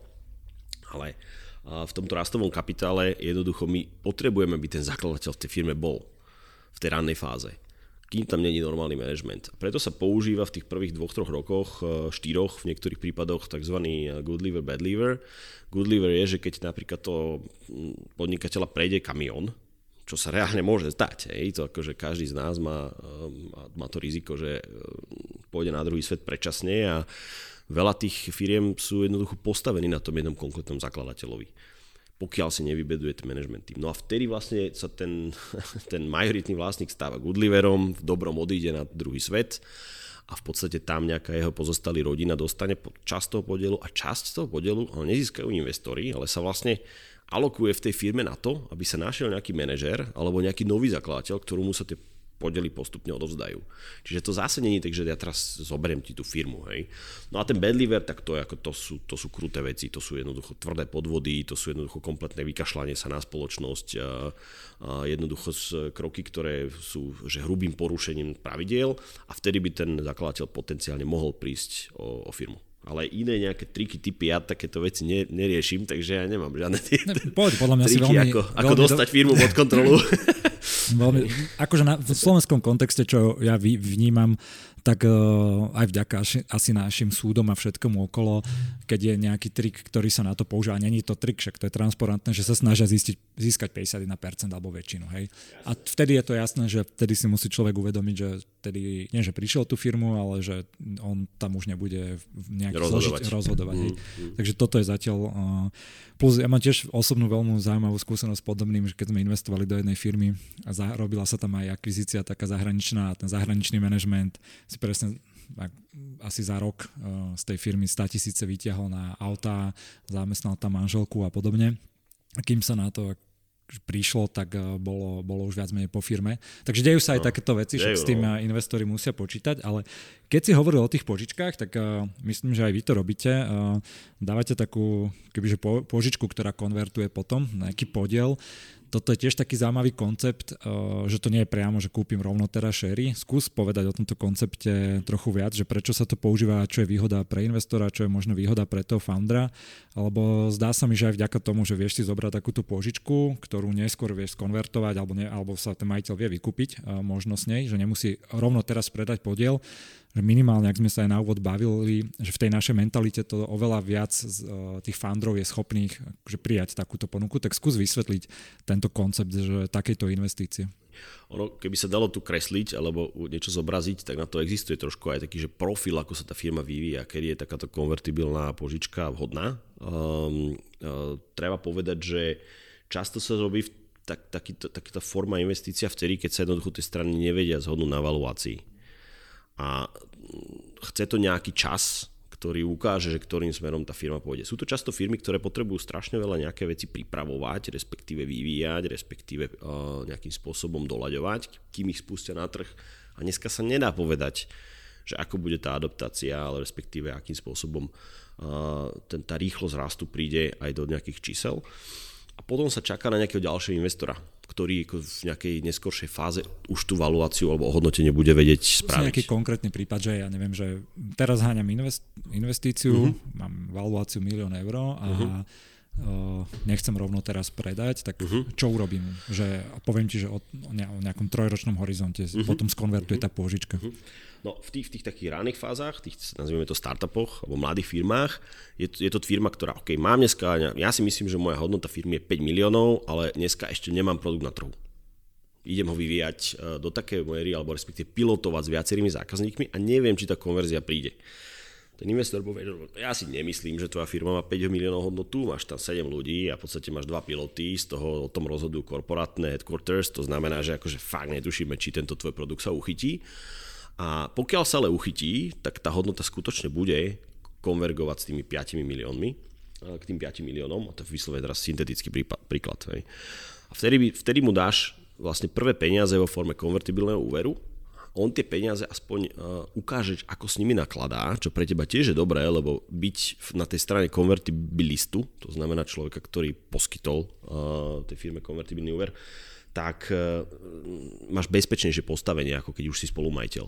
Hej? Lebo keď nejaké veci poruší, tak ty si môžeš vlastne vypýtať tú, tú požičku späť. Hej? Také zásadné veci, keď poruší. Avšak um, ak sa mu nepodarí nájsť ten investora, nepodarí sa mu tie piloty uskutočniť, tak jednoducho tá, to jeho hodnotenie nebude na tých 5 miliónoch, ale možno na tých dvoch alebo troch. Hej. A stanovuje to buď teda externý tretí, tretia strana, ďalší investor, kde zase viac hlav, viac vymyslí, keď, ak si hovoril na začiatku, že potrebuješ dvo, dve, tri ponuky dostať, tak niekedy tie dve, tri ponuky je dobre dostať v čase. No a na toto ten konvertibil je dobrý. Pri tých väčších firmách, a to sa používa zase v zahraničí, a na burze sa často určujú ceny akcie ako konverzná hodnota. My sme, tu, my sme tu zaviedli taký koncept, že sa konvertujú ten úver v budúcnosti na základe tých takých, takých očakávaných parametrov toho biznis plánu. A to z toho dôvodu, že mali sme tu pandémiu nešťastnú, kde fakt nikto netušil, čo sa bude diať s tými firmami. A tam povedať, že tá valuácia X alebo X minus Y, X plus Y je veľmi ťažké.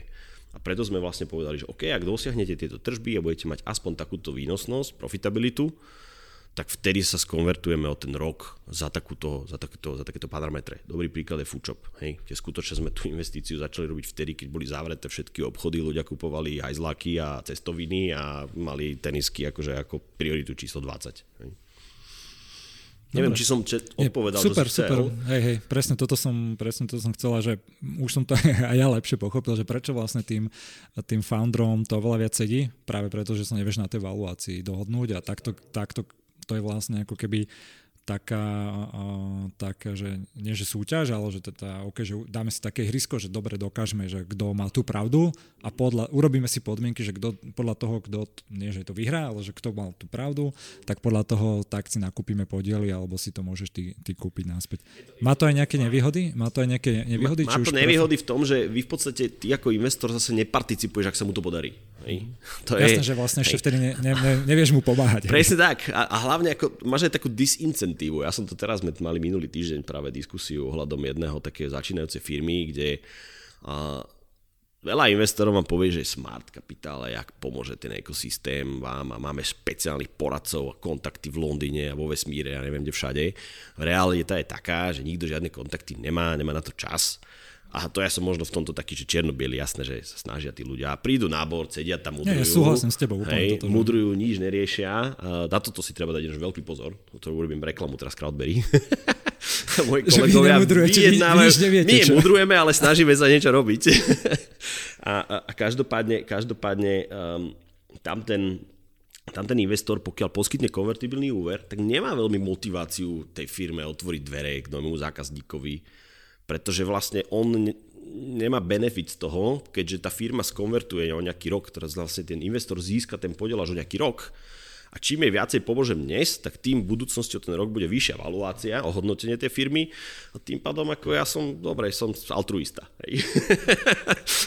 Svojím spôsobom. Dobre, super. A môžeme tento blog ukončiť ešte takouto poslednou. Dobre, dohodnete sa, všetko, valuácia, právnici. Asi to teda podpíšete Čo sa deje potom? Už je to podpísané, šerí sa, nemusíme tu technické detaily, to fakt dáme tomu podkaz s nejakými právnikmi, že ako, ako to teraz v tom obchodnom registri sa prepisuje, aby vlastne nikto to nejak nezneužil a tak keby náhodou.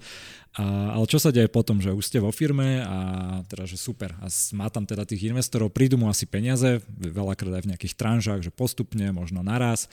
A ako prebieha potom tá spolupráca špeciálne že s vami? Že, že máte, máte nejaké pravidelné meetingy, alebo ty pobehuješ hore dole, alebo môže si vybrať niekoho iného, platíte nejakých poradcov? Um, povedz, ako fungujete aby to bolo trochu nádesne, že v prvom rade, keď sa to teda podpíše, sa všetci fotia. Ja, ja že pijú, takže. Extrémne dôležité fotiť sa. Prečo? Aby ste, si, aby, aby ste vedeli, Nie, že lebo sa to tí zakladatelia, pre nich ja, to je obrovský krok, ja, vieš, ja, akože to si treba zväčšniť, áno, potom áno. na dôchodku v starobinci si pozrieť, a vtedy, keď tú investíciu som podpisoval. Teraz pravdu, hej, to no, ja mám za pár takých veľmi, veľmi dôležité a super, no. zase to aj je za taký štart do toho, mm-hmm. do, toho, do, toho, do toho partnerstva. Potom sa tie fotky pália, nie? Potom niekedy, niektorých prípadoch je možné, že sa tie fotky pália, ale ono, ja hovorím, že time will tell. Niekedy, keď je negatívny čas, teraz to často používam, sinus je veľmi krásna funkcia a má to aj v investíciách svoj, svoj zmysel. No, ale čo sa, čo sa v zásade deje, je, že uh, piť sa teraz pije menej vďaka korone, uh, alebo bohužiaľ cez koronu, ale, ale, ale presne prevedú sa prostriedky, skontrolujú sa, či sú naplnené všetky podmienky tých zmluv. Často sa tam dávajú tzv. odkladacie e, podmienky, condition subsequent, ktoré musia byť splnené predtým, než dostaneš peniaze na účet. A to sú nejaké také opravy, ktoré sa našli v due diligence alebo nejaké povinnosti podpísať, dopodpisovať nejaké ďalšie zmluvy. No a keď toto celé zbehne, tak peniaze sú prevedené na účet, väčšinou uh, teda sú buď upísané akcie, alebo je navýšený obchodný podiel, firma príjme kapitál vo forme, uh, vo forme vlastné, vlastných zdrojov. No a zmení sa dozorná rada, to je väčšinou teda súčasť tých investičných zmluv, že dozorná rada sa nejakým spôsobom ustanoví tak, aby ten investor tam mal svojich zástupcov. A, no a následne sa e, začne nejaká debata na úrovni mesiacov a kvartálov, ako sa tej firme darí. Tá debata v niektorých firmách je štrukturovaná, robená formou prezentácií tých zakladateľov tým investorom a je to taký, že poradný orgán svojím spôsobom. Je skutočne ako, že to nie je teraz, že sedí podnikateľ, investori čakajú, že čo urobil a neurobil. To je skôr, že čo si myslíte, že mám teraz ísť do toho, na tento trh. Pozrite, takéto sú tam marketingové náklady, takéto je konverzia a to je tá výhoda, keď máš dobrý vzťah e, v podnikateľ a investor.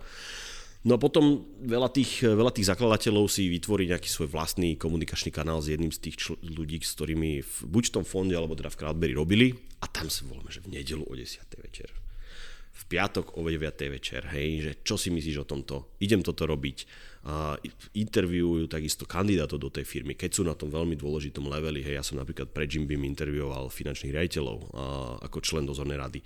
A nie preto, že ja chcem povedať, že tohto nemôžeš zobrať alebo tohto môžeš, to je skutočne len ten taký externý pohľad toho partnera a zakladateľ, ktorý rozumný, si ho pýta. Lebo zase má viacej tým pádom dát na to, aby rozhodol. No a čo sa deje, že e, snažia sa, snažíme sa prepojiť tých investorov a fondy sa snažia prepojiť svojich poradcov s tou firmou v nejakých konkrétnych oblastiach. Keď sa počas tej previerky identifikovalo, že firma by mala zlepšiť svoj marketing, tak sa hľadajú ľudia na marketing. Firma by mala doplniť ľudské zdroje, tak sa nájde nejaký headhunter, ktorý teda či už z networku alebo cez kontakty vie tej firme pomôcť. Čiže toto je, ono to je zase celý koktail. Chápem, že sú rôzne. Máš aj takú skúsenosť s niektorými, že ste zainvestovali a teraz ste sa nepočuli dlho a išlo to dobre?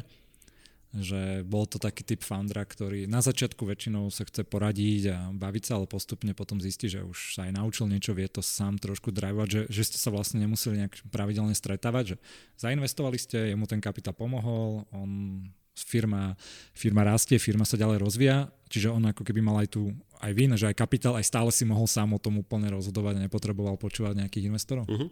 Ako, áno, sú firmy, ktoré nepotrebujú nutne, lebo veci tam bežia dobre a všetci sú spokojní, vtedy tam aj není nejaká veľká ambícia do niečoho hovoriť, ale zase nedieje sa nám, že by ten zakladateľ sa nejak nechcel baviť, alebo že by nemal tú potrebu či už s tými investormi alebo s nami, akože uh, dúfam teda, že možno máme ste, nejakú možno pridanú ste, hodnotu. Možno s tebou sa tak dobre baví, takže no, každý, neviem, každý no. ti chce v nedelu večer Dík. volať. No to zase nie, to by som sa už úplne zbláznil, ale, ale, ale nemám, nie, keď tak nad tým rozmýšľam, tak ako no podnikanie však sám vieš, to je tak komplexné zvieratko, Hej, že, že mysleť si, že teda všetci vieme všetko je veľmi naivné a tým pádom tak, takáto výmena... Asi, asi takýto človek ani že... väčšinou tú investíciu moc, moc nechce alebo by ju nezobral. OK, super, díky moc. Uh, poďme sa teraz pobaviť uh, z pohľadu investora, ktorý chce investovať do takejto firmy a chce na tom akože nejako zarobiť alebo aj pomôcť, alebo akýkoľvek má dôvod na tú investíciu, väčšinou uh, chce zhodnotiť nejaké svoje peniaze. Uh, vo vašom kontexte alebo aj cez vašu firmu, čo sú podľa teba také, že najmenšie sumy, kedy, to má da, kedy takýto druh investície pre človeka dáva zmysel a potom sa pobavíme o nejakých stratégiách, ktoré by si ty odporúčal. Mm-hmm. No, čo sa, týka, čo sa týka tých investorov ako takých, tak uh, myslím, že aj teraz uh, počas tej korony, ale aj celkovo sa to povedomie postupne nejakým spôsobom uh, rozširuje, že je možnosť investovať aj do iných vecí, ako sú životné poistky a nenúteľnosti. A e, takisto aj myslím, že v posledných e, špeciálne mesiacoch je tu veľa diskusie o nejakej nastupujúcej inflácii, kde práve tie real assets, to znamená reálne hodnoty, e, investície, ktoré tvoria nejaký, nejakú pridanú hodnotu, to znamená, že vytvárajú zisk, dividendy, začínajú tých investorov zaujímať ten investor ako taký často má tak, tak, tak, taký mix. Je to, je to mix nejakej, eh, nejak, nejakého požiadavku zhodnotiť svoj kapitál, ktorý mu leží na bankových účtoch, respektíve sám bol podnikateľ a vie, že jednoducho ako eh, spoločnosti vedia multiplikovať jeho zdroje. Takisto je tam aj veľ, veľká, veľký taký komponent toho takého záujmu investovať lokálne pomôcť tým lokálnym firmám zdrojmi, alebo, ale takisto aj svojimi skúsenosťami, však myslím, že nemusím ďaleko ísť k príkladu. Jeden tu sedí oproti mne, ktorý akože jednak má nejaký vzťah ku konkrétnej značke, môžeme, môžeme spomenúť Izador.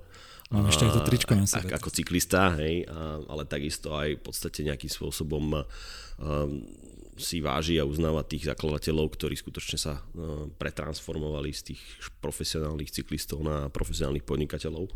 Takže asi zase, zase není jednoznačná odpoveď na toto, ale v princípe vždy by investovanie malo byť o jednej základnej veci a to je zhodnocovať ten kapitál. To znamená, aby nestracal na tej svojej hodnote, keď je nevyužitý. No a čo sa týka, čo sa týka veľkosti a objemu, my sme ešte stále v takom režime respektíve veľmi obmedzenej regulácie, respektíve neregulácie. Slovensko je jedna z mála, ak nemyslím, že posledná jedna, dve, tri krajiny v Európe, Európskej únii, ktorá e, nemá tento režim priamých investícií tak, ako ich robí Crowdberry e, regulovaný. A toto sa už teraz e, v novembri, myslím, že to bude o nejakých 9 alebo 10 dní zmení, keď vstúpi do platnosti európska regulácia European Crowd Service Providers a táto regulácia v podstate zoštandardní tento spôsob investovania a takisto aj tá, tá veľkosť investičného, e, investičného tiketu alebo toho objemu pôjde, bude môcť ísť dole. Momentálne Crowdberry uh, väčšinu investícií má nastavenú nejakých 10 000 eur. Dôvod je ten, aby tí investori si skutočne zamysleli nad tou investíciou. Aby to nebolo kasíno, pretože tam je veľa rizik a je tam aj v podstate nejaký dlhodobý horizont, ktorý je v rádovo v rokoch a takisto i likvidita. Vy nemôž, nemôžeš na burze tú investíciu okamžite predať, keď máš potrebu svojho kapitálu a toto všetko tí investori musia dať do nejakého svojho rozhodovania.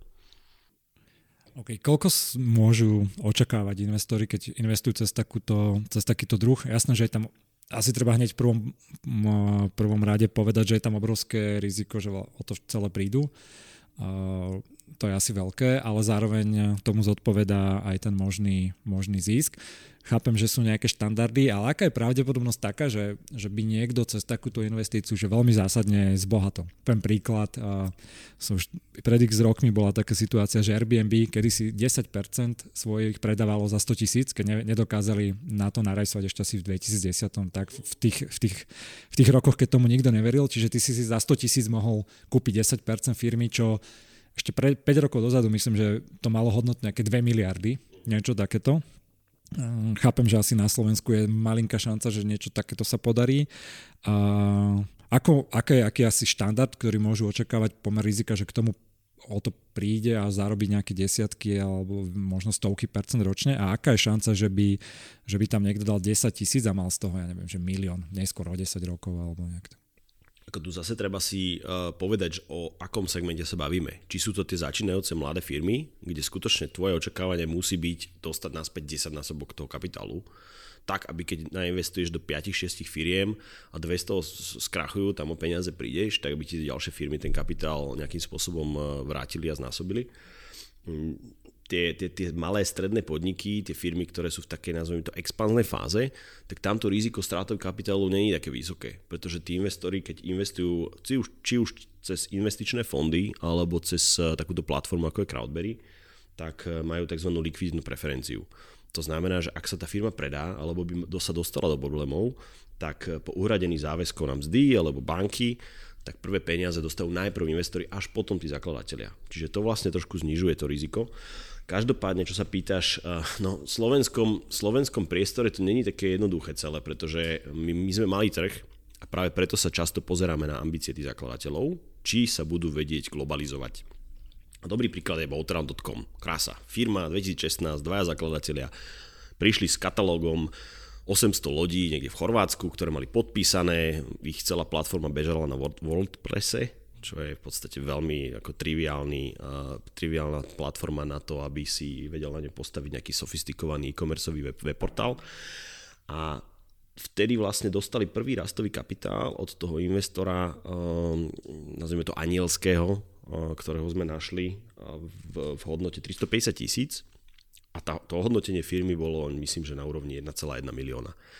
No dneska sa baví Boutron so zahraničnými investičnými fondami práve preto, aby mohol otvoriť svoj office v Austrálii, aby mohol čiastočne presunúť svoje, uh, svoje riaditeľstvo, head, headquarters uh, do nejaké západnejšie krajiny a tie diskusie sú na úrovni 25, 30, 35 miliónov. Takže, well, do your math. Čiže, čiže dá sa to, len tých firiem je málo. A tento spôsob investovania aj v zahraničí už priniesol investorom že masívne veľké výnosy. Príklad je Revolut. Možno poznáš, taká malá digitálna banka. Apka. Taká, taká malá apka, apka ktorá skutočne aj spolu s venture kapitálovým fondom rejzovala svoj, svoj kapitál aj na takejto platforme Crowdcube v, v zahraničí v UK a tam tí investori majú už 10 tisíc násobné výnosy v percentách eh, od tej doby investície. Pretože tí vlastne povedali niečo zaujímavé, čo by som tiež chcel ako možno eh, zdôrazniť, že OK, kapitál je svojím spôsobom komodita, ale pokiaľ ja zapojím svojich zákazníkov do svojej vlastníckej štruktúry, to znamená, že každý ten investor cez Crowdcube v Revolute je človek, ktorý si tam otvoril účet, ktorý hovoril svojim známym, mám parádnu aplikáciu, nová internetová, tzv. Challenger Bank, uh, Revolut, robil aj marketing a tým pádom pomohol tie také úvodné fázy nejakým spôsobom rozobrať. Čiže áno, ten investor by mal mať požiadavku pri tých ranných fázach minimálne 5 až 10 násobného zhodnotenia svojho kapitálu a je to možné aj v tomto regióne. V Čechách to už pekne vidno, tam skutočne vznikli obrovské firmy, ktoré sú e, uznávané aj v západnej Európe, možno aj globálne. Získali investorov v rádovo v desiatkách miliónov dolárov a skutočne tým svojim investorom zarobili veľmi pekné peniaze. My teda sme presvedčení, že to príde aj na Slovensko v nejakej magnitúde, alebo už prichádza, ale toto je dlhodobý biznis, čiže treba si na to aj počkať. Ten príbeh Bottom Roundu sa mi páči, lebo ja som sa s nimi stretol pred 3-4 rokmi, keď tiež hľadali nejakú investíciu základnú. Ja som vtedy už ako keby tak svičoval do politiky, trochu moc som sa tomu nechcel venovať a nerozumel som tomu biznisu a ja väčšinou um, kebyže snažím neinvestovať tam, do čoho nerozumiem, ale som to posunul jednému, uh, jednému investorovi veľkému, ktorý aj má rád lode a tak som si myslel, že to bude taký, taký, taký dobrý, uh, dobré stredko. Akurát uh, práve to, že on mal rád tie lode a on bol asi až taký bohatý, že si ich aj vedel kupovať a tak, tak úplne povedal, že to je taká blbosť, že to kvôli x dôvodom ako keby nepôjde, tak je super teraz vidieť, že ten, tá firma, že sa, že sa jej darí. A ale spätne skúsim, eh, skúsim trošku k tej stratégii, že pre tých ľudí, čo chcú investovať, možno poviem uh, ja nejaké svoje, svoje typy, ako ja cez, cez, cez Crowdberry investujem.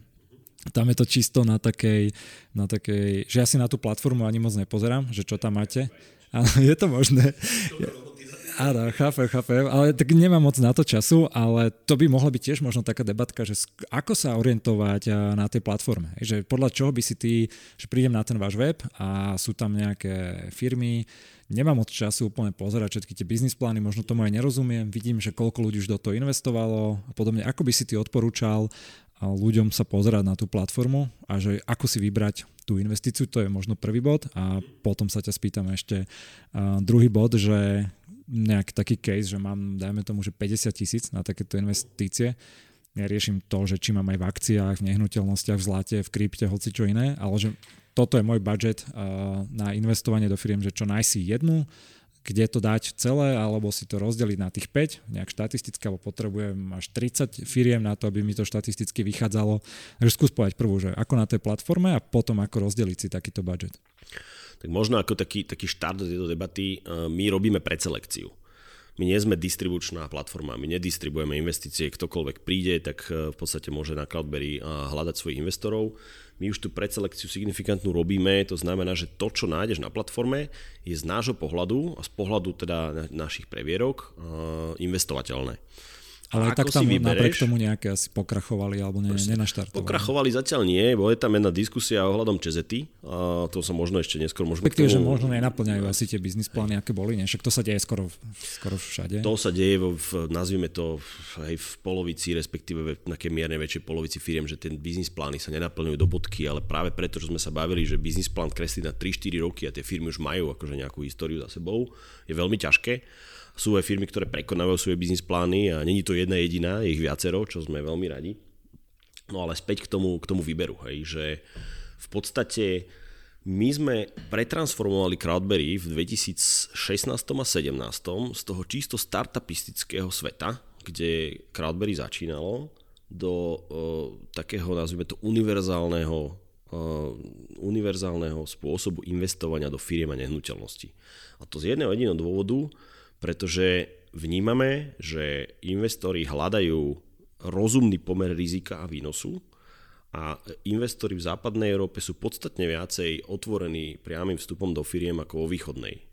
Východné, východoeurópsky investor je veľmi, veľmi averzný voči strate kapitálu a pri tom, že akože keď nič nerobíš, nič nepokazíš, to znamená, že tá strata kapitálu je aj dobrá, pretože ti na druhej strane umožní ten kapitál získať niekde v ďalšej investičnej príležitosti.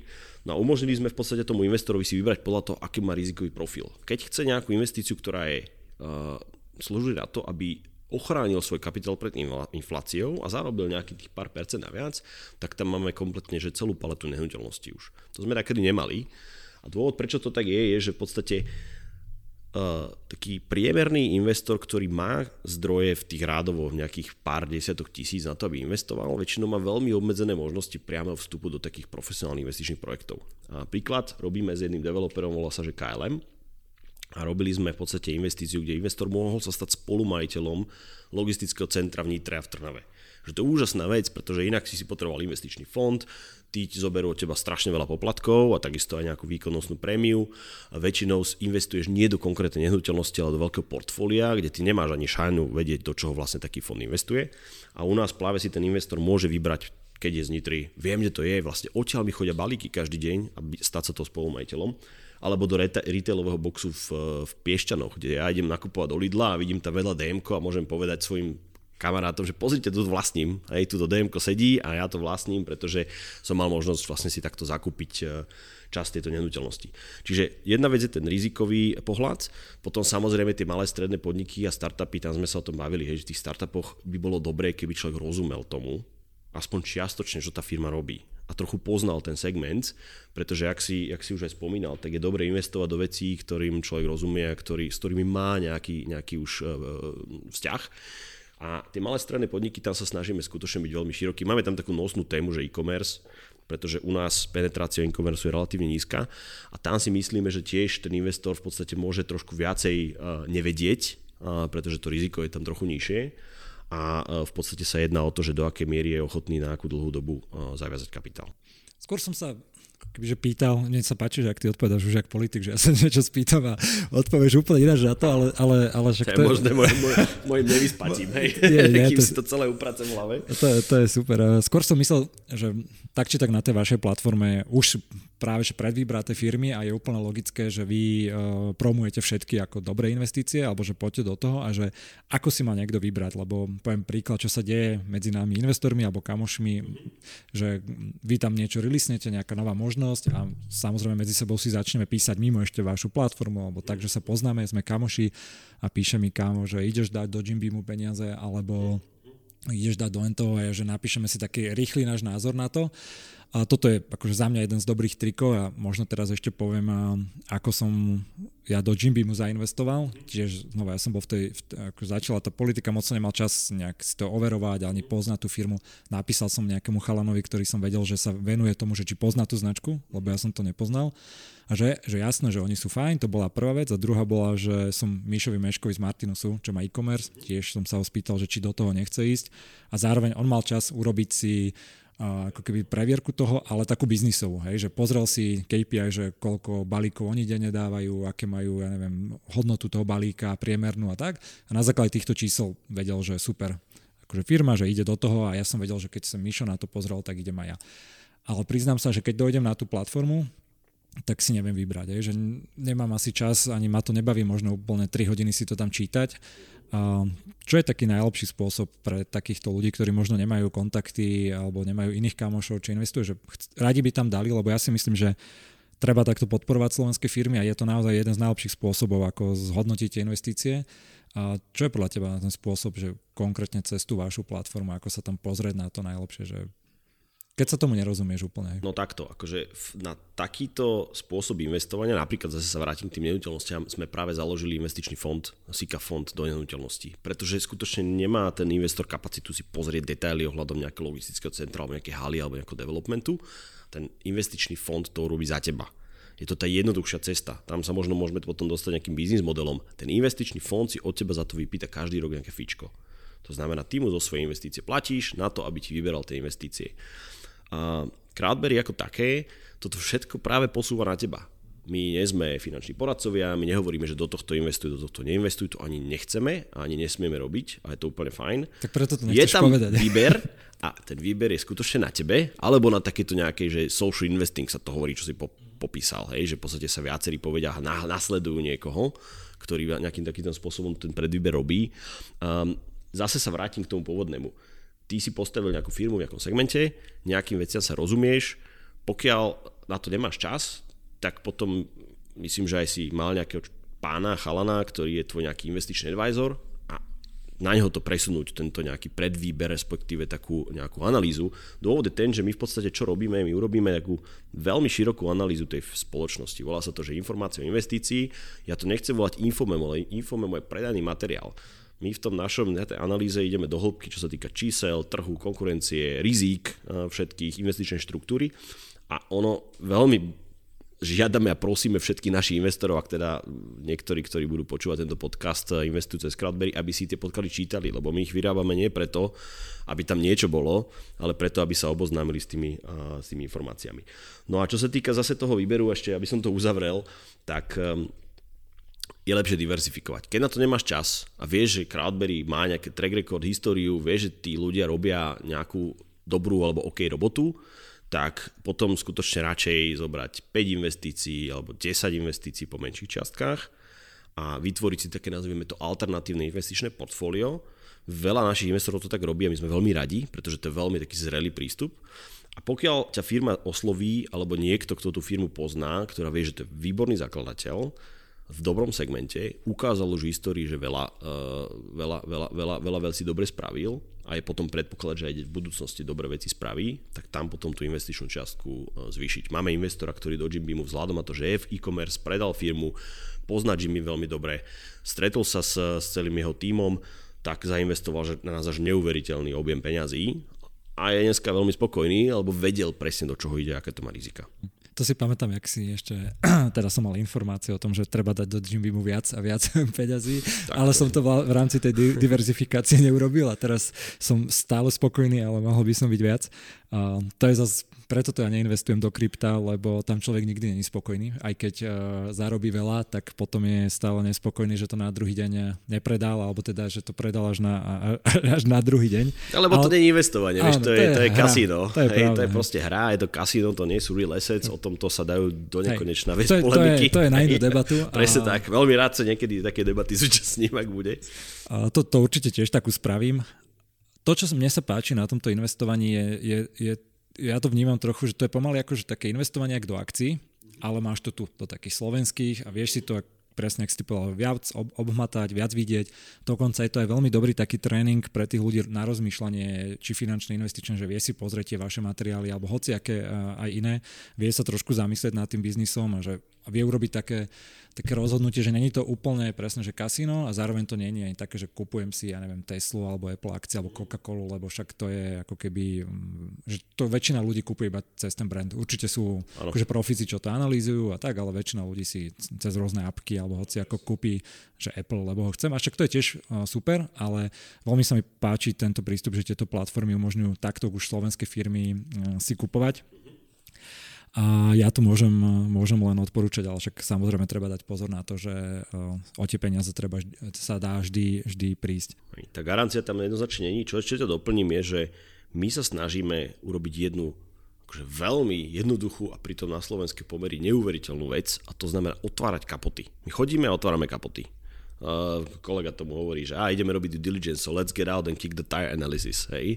Že čo vlastne v tej firme je, kto tam pracuje a hlavne uh, snažíme sa vytvoriť ten, tento spojenie medzi tými zakladateľmi a tými investormi. Či už fyzické v tých našich investičných kaviarniach, alebo webinárové v dnešnej dobe, kde vy aj na burze máte kvartálne výsledky a komentuje to celý management veľmi sofistikovaným jazykom a ja som si dosť istý, že zo slovenských investorov nikto na valnom zhromaždení v nejakom Francúzsku, Nemecku, Amerike nikdy nebol. No, a mohol by ísť. Hej. Ja som napríklad e, s mojím kolegom, čo sme mali, tá, máme taký malý investičný fond do Nemecka, pravidelne chodil na stretnutie s managementmi na, na AGMs a Crowdberry toto umožňuje. I sa do tej firmy pozrieť, hej, však sám si myslím, že bol v Košiciach, a stretnúť sa s tým zakladateľom, vypočuť si ten webinár, my preto tie webináre a tie, tie vlastne prezentácie zakladateľov robíme, lebo tam pozrieť sa do očí človeku, ktorý má vás hodnotiť kapitál a vlastne nastaviť si jasné pravidla, že kam tie peniaze idú a na čo budú použité a transparentne a potom na, na základe toho reportovať je na prvý pohľad, že jednoduchá vec, ale pritom na Slovensku to veľa ľudí, že absolútne nerobí. Povedz mi ešte, ako vy na tomto celom zarábate, však lebo nemôžete žiť iba asi takže z toho, čo si si zarobil v private equity. Uh, povedz mi váš biznis model a možno z toho aj tu poslucháči alebo ľudia vedia usúdiť, čo vás drivuje vlastne v celom tom biznise. Akože zase vrátim sa k tej predošlej myšlienke, že investovanie je o vytváraní pozitívnej hodnoty a zhodnocovaní kapitálu a takisto aj pre nás. My tento typ podnikania robíme z dvoch dôvodov. Prvý dôvod je, že nás proste zaujímajú tie firmy. To je úplne že úžasné sa dozvedieť o rôznych biznis modeloch a tým pádom aj človek neustále ako rastie intelektuálne. A druhý dôvod je samozrejme ekonomický. A tam máme vlastne dva zdroje príjmov a tie zdroje príjmov sú akože veľmi podobné ako akýkoľvek investičný fond private equity alebo vo venture kapitále s jednou malou uh, výnimkou. Keď investujete, a to musíte byť, že sakra veľký investor, aby ste mohli investovať do takých veľmi známych investičných fondov venture ako je Index Ventures, hej, alebo napríklad aj Credo, tam potrebujete stovky tisíc eur pomaly už dneska. A v Crowdberry vám stačí 5, 10, 15 tisíc eur a investujete do spoločností, ktoré investujú spolu s týmito fondami do rovnakých. Um, tak tam vlastne ten investičný fond si od vás každý rok zoberie 2, 2 až 2,5% vašeho kapitálu. Rok čo rok, 10 rokov máte 20-25%, ktoré idú len tomu investičnému fondu. No a potom má druhý komponent, to je vlastne výkonnostná prémia a tá je veľmi dôležitá. Ono, sme sa o tom s veľa investorov na začiatku bavili, že a potom mi zo zisku zoberiete nejaký čas peňazí, ale hovorím, že to je to najzákladnejšie zladiť naše záujmy. My vlastne zarobíme v Crowdberry dlhodobo len na jednej veci a to na tom, že investori budú úspešní. A to je podľa mňa ako tá taká mechanika, ktorá by mala byť alfa omegou a na toto by si investori mali dávať pozor, pretože je strašne veľa fičkarov, ktorí urobia sprostredkovanie, predajú vám nejaký dlhopis zmenku a v podstate s tým nič nemajú spoločné. My e, dostávame nejakým spôsobom tú prvotnú e, prvotnú e, finančnú odbenu, ktorá je vo výške 6 až 8% od tej spoločnosti. Za to, že ju pripravíme na ten fundraising, urobíme marketingovú kampaň a nájdeme investorov. A v tej chvíli, keď tie peniaze vtečú do tej spoločnosti, tak vystavíme tej firme faktúru.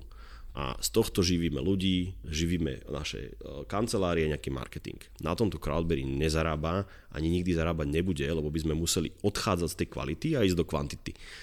A na čom Crowdberry v dlhodobom horizonte, preto to aj ja vlastne robím a myslím, že hovorím aj za všetkých e, ďalších štyroch partnerov e, tejto firmy, je, že v tej chvíli, keď ten investor dostane celý kapitál späť, tak vlastne z každého eura naviac my si necháme 12 a v budúcnosti 16% z tohto kapitálu z toho dôvodu, že my potom máme incentívu samozrejme vyjednávať tie zmluvy v prospech investorov, starať sa o tie firmy, rozvíjať ich. Ja som bol párkrát v hej, pomáhať spoločnosti vytvárať nové vzťahy, prípadne nejakých nových partnerov. A takisto, takisto pripravujeme ďalšie investičné kola, čo veľa investorov nerobí, len čaká na advisorov, ktorý akože nemá ale kto zaplatiť väčšinou. Takže, takže tá výkonnostná prémia je to, prečo tu sme a to je aj myslím, že to, prečo tí investori vidia, že ich záujem je náš záujem. Ja sa preto väčšinou pýtam, keď aj s niekým eh, ideš investovať alebo do nejakých fondov, že ako oni zarábajú, lebo to je podľa mňa veľmi dôležité. Tam vidíš, čo ich proste motivuje a, a myslím si, že väčšina ľudí nemá problém s tým podeliť sa potom s tým ziskom, ale veľký problém aj však aj pri rôznych. Preto veľa ľudí eh, investuje podľa mňa teraz do tých etf že tam to si vedia aj sami a bez nejakých malých poplatkov, alebo aj keď to robí cez nejakého sprostredkovateľa, tak je to už nejaké 1% alebo tak. A, ale pri tých venture fondoch tam sú naozaj už väčšie percenta, preto aj tak ich veľa vzniká, ale zároveň to vie aj strašne malo tých fondov v skutočnosti robiť, ono je to celkom taká sexy vec, ale nepozeral som presne tie štatistiky, ale to ich je, že reálne úspešných venture fondov je nejakých 4-5% alebo koľko, že málo, málo, relatívne málo. Tam, tam treba povedať, akože aj s tým porovnaním s tým ETF, nedávno som čítal uh, článok na nejakom nevenovanom zahraničnom médiu, že dneska už na burze je viacej ETF ako akcií. To akože nedáva celkom etf sú už na všetko možné. Však to, lebo rozumieš, tie etf potrebujú tie firmy reálne, aby mohli vôbec vznikať. Um, na to ETF to je, ja si tuto na telefóne môžem kúpiť kľudne S&P 500, bude ma to stať skoro že nič, takže áno, aj tí sprostredkovania majú nejaké svoje miesto. E, pri tých fondoch, či to sú venture fondy alebo private equity fondy, s ktorými si sa ty stretol, keď ste uh, predávali web support, alebo aj tie realitné fondy, tam musia byť analytici, tam sa platia due diligence, tam musíte mať infraštruktúru, chodiť do tých firiem. My e, navštívime desiatky firiem a z toho jedna, dva sa dostane na platformu. Čiže to obrovské penzum roboty, čo treba spraviť a za toto fičko jednoducho je potrebné zaplatiť. Keď si ten fond pýta nízke fička, je to tiež podozrivé. Hej? Pretože jednoducho neexistuje, aby vedel zabezpečiť kvalitných ľudí a tú infraštruktúru. No a e, ešte akože dovetok, tie platformy celkovo v Európe, tie také lepšie, už majú tiež ten takýto performance komponent. My sme ho priniesli už v 2017, hej, vlastne 18, keď prišli jesačky, takže dokonca skôr než niektoré veľké západoeurópske platformy. Ale ako čo sa týka nejakého toho poplatku za tú investíciu, tam sme akože seriózne najlacnejší, že podľa mňa v celej Európe. Väčšina tých firiem platform berie, že 10, 12, 15%. A my to nerobíme z toho jedného dôvodu, že potom nám odchádza kvalita prichádzajú ľudia, ktorí chcú investíciu, potrebujú kvantitu, ale my kvalitu potrebujeme udržať tých firiem a tie sú veľmi citlivé na to, že koľko jednoducho zaplatia. Tí investori neplatia za takýto typ investície nič a to je zatiaľ preto tak, pretože toto je veľmi nový druh investovania a my sa snažíme tam skôr bootstrapovať, aby tí investori neniesli dodatočné náklady, ktoré zatiaľ si nemusia, pokiaľ nepríde ten úspech. Keď si spomínal to zahraničie. Ako je Slovensko na tom všeobecne, možno s investovaním, možno aj takýmto platformovým, možno ako, ako je Slovensko na tom z pohľadu regulácie, že je tu niečo, čo brzdí tie investície. Ako sa ty na to pozrieš? Je tu nejaký obrovský priestor na posun Slovenska dopredu, alebo ako, to, ako ty vnímaš Slovensko v kontexte toho, čo sa robí možno v západnej Európe, Ameriku nechajme asi bokom a tuto v okolí, možno v Čechách a podobne? Húha, no toto je zase téma na ďalší podcast. Hej. A čo ja sa často stretávam, a to isté aj moji kolegovia, keď sa bavíme o tejto téme, všetci v podstate len kritizujú a všetci majú akože fingerpoint, toto tu není, nefunguje tam a tí ľudia sa fakt snažia v tom štáte tú infraštruktúru robiť, ale tento, táto oblasť ekonomiky je tak maličká, my žijeme reálne z toho, že tu montujeme autá, kablové zväzky, nechcem teda sa nikoho dotknúť, rôzne mašiny, a e, žijeme z časti zo služieb, ale nie určite z, z venture kapitálu, z inovatívnych firiem a z, z tých takých rastových malých stredných podnikov. Bohužiaľ, zatiaľ. Je to prirodzený vývoj, čak ty si v politike bol a predpokladám, že stále si. Um, chce to nejakú, nejak, nejaký takú, že strešnú stratégiu, tak jak to malo v Estonsku, hej, alebo jak to majú v, Izraeli. Preto teraz hovorí, že toto je, toto není, je, myslím, že zložité pre mňa. Skôr, čo by som chcel povedať, je, že tak, jak som začal to, to, to, tento rozhovor s tebou, že pôda, práca, kapitál, tak už sa začneme venovať tomu kapitálu v tejto krajine, pretože pokiaľ sa mu venovať nebudeme, tak my tu môžeme mať sebe lepšie školy, tí ľudia aj tak pôjdu preč. Pôjdu preč tam, kde budú mať firmy, kde ten mladý, respektíve ani možno nie mladý, človek môže pracovať so zakladateľom, ktorý robí rozhodnutia a nie v nejakom share centre alebo v nejakom, nejakej pobočke zahraničnej spoločnosti. Sú, súhlasím s tebou, že to bolo že veľký problém Slovenska, že tu reálne vybudovať nejaký kapitál bolo strašne ťažké slovensky a, a a špeciálne potom možno v nejakých 90. rokoch a tak sa tu niečo vybudovalo, ale to má tiež svoju strašne škaredú históriu a teraz aj nikto s nimi nechce uh, poriadne, poriadne robiť a celé to vlastne zdeformovalo to naše prostredie, ale čo znamená z tvojho pohľadu, že poďme sa venovať kapitálu? Teraz mne sa to veľmi páčilo, ak si povedal, že poďme sa mu konečne venovať, ale že, čo Ako, to znamená? Hej, že čo to znamená? Tak takisto, jak sme v tých 90. a 2000 rokoch stavali diálnice, robili logistické parky, respektíve industriálne parky. To znamená, opravovali železnice na to, aby ten kamión mohol priniesť tie diely do tej výrobnej fabriky, potom zmontované odnesomu zákazníkovi. Tak takisto je potrebné v podstate teraz zabezpečiť tie diálnice pre ten kapitál. To znamená elektronizáciu, pracovné víza pre šikovných ľudí, ktorí sa chcú realizovať. Všetky tieto veci zazneli v miliónoch debatách ale nikto si to, jak hovorí uh, nemenovaný uh, viceguvernér Centrálnej banky, nezobral tú zástavu a že takto to ideme robiť. A tvrdohlavo tlačiť vo všetkých tých decision makerov, že chceme byť v krajina, kde nejaká časť HDP pôjde do inovatívnych firiem. A ako ich rozpodhybovať z toho súkromného kapitálu, lebo štát nemá v tomto obore nejakým spôsobom zásadne byť veľký investor. Štát má vytvoriť podmienky, aby ten privátny kapitál domáci, ale takisto aj zahraničný prichádzal. Hej. Tam aj sa, sa môžeme o nejakých štatistikách pobaviť, teraz nejaké sú a my sme tam na veľmi, veľmi nelichotivých miestach. Hej. No, vieš čo, ja som, teraz sa veľa sa to cituje. Deal Room a Google for Startups e, spravili takú štúdiu, um, ktorá sa pozera na to, aký, ako vyzerá e, rastový alebo venture capital v CE. No a Slovensko je akože pred Bieloruskom. A teraz, e, či už objeme, objeme, alebo aj investície na hlavu, hej, per capita. Čiže my sa bavíme o tom, že Estonsko počas nejakého obdobia 2015 a 2020, 2021, lebo tie dáta sú veľmi čerstvé, takže 21 celú ešte nemôžu mať pokrytú, dostalo investície do rastového kapitálu 2,6 miliardy eur, no a na Slovensku za toto obdobie, hej, tých 5-6 rokov sa preinvestovalo nejakých 159 eh, miliónov. Hej, čiže úplne, že zlomok. hovoríš teraz o štátnych či súkromných? Nie, to, či to, je celko, akože to sú celkové zlom. investície. To mm-hmm. je, lebo, lebo zase e, je aj, je aj veľký taký prúd, ktorý hovorí, že štát nemá do ničoho investovať. To tiež nie je úplne pravda, pretože keď si pozriete KFV v Nemecku alebo uh, podobné inštitúcie v Škandinávii. Keď si pozrieš aj ja, Tesla, SpaceX, hoci čo to všetko hej. bolo vo veľkej spolupráci so štátom, ale to, jedna z tých mojich otázok bola v rámci toho startupového ekosystému. Je, je tu aj pomerne dosť, možno na slovenské pomery, ale možno na tie na tie svetové, ktoré si ukazoval stále málo, že penia, sú tu nejaké peniaze, nejaké fondy, ktoré správajú, myslím, že aj vy správujete jeden z nich, z tých fondov. Ako sa pozeráš um, na túto pomoc? Myslím, že aj štátne fondy sú niektoré, ktoré dávajú aj pôžičky, aj reálne investujú do firiem.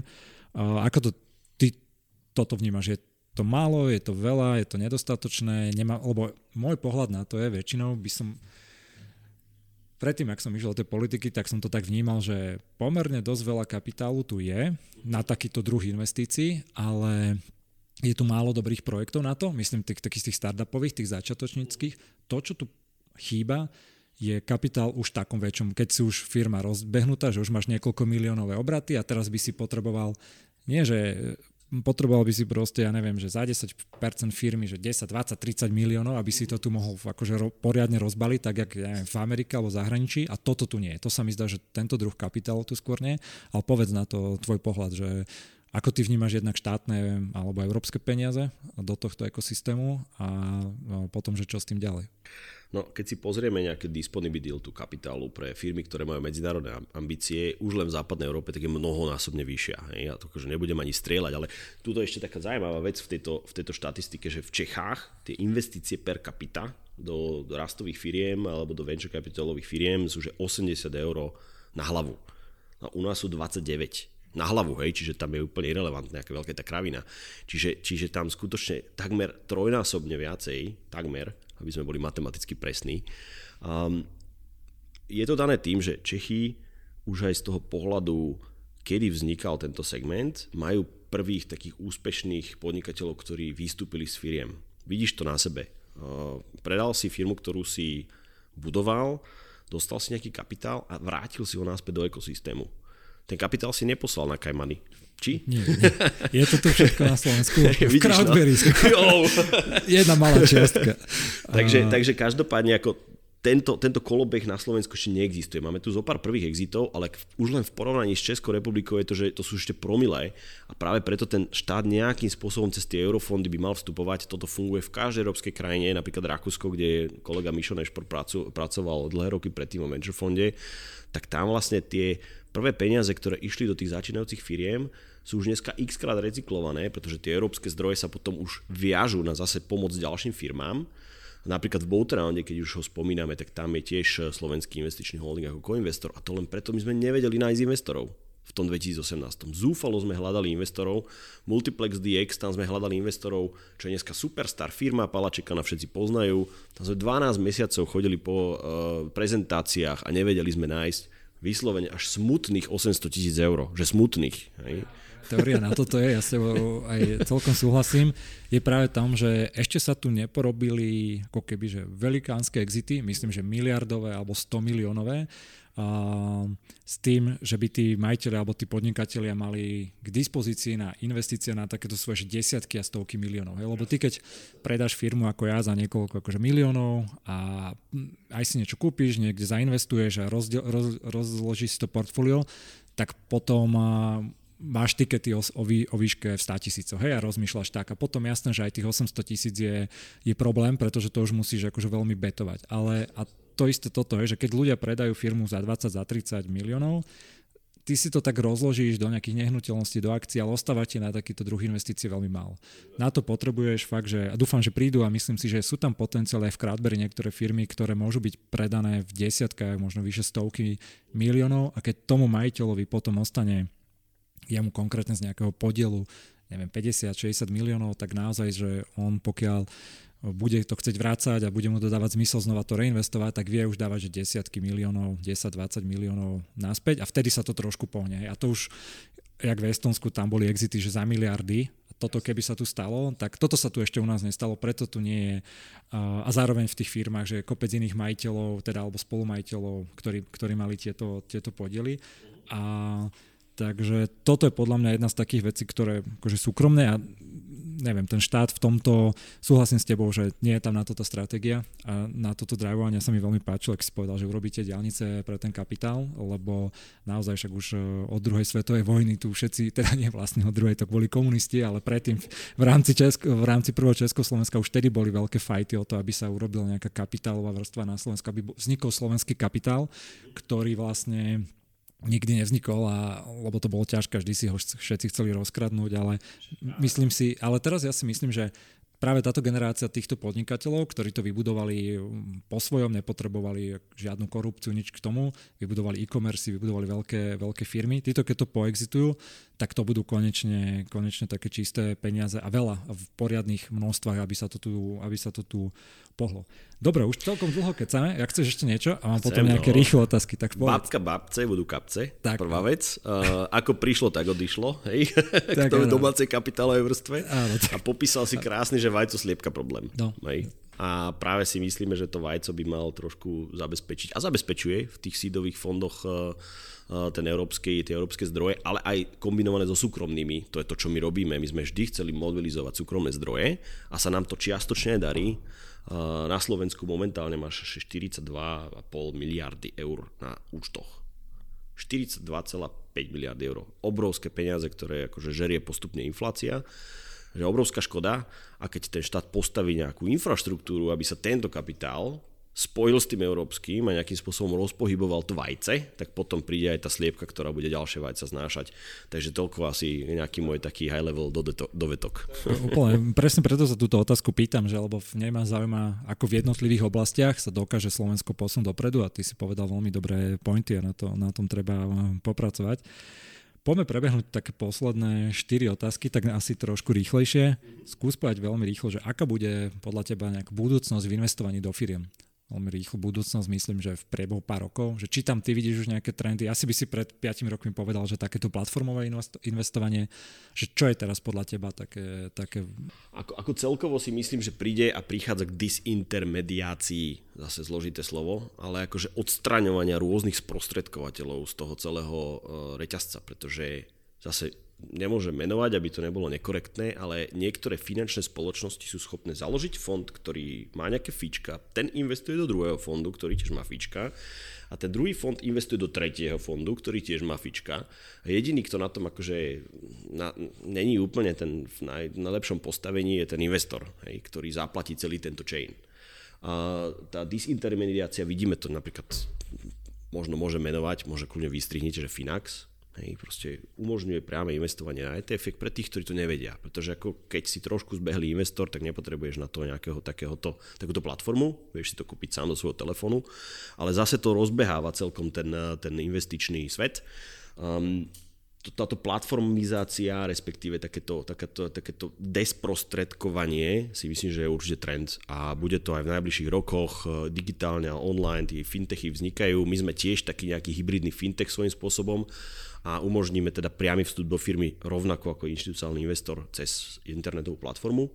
Musíme tam ešte dotiahnuť nejaké veci, ktoré teda potrebujeme na to ten štát, aby začali fungovať.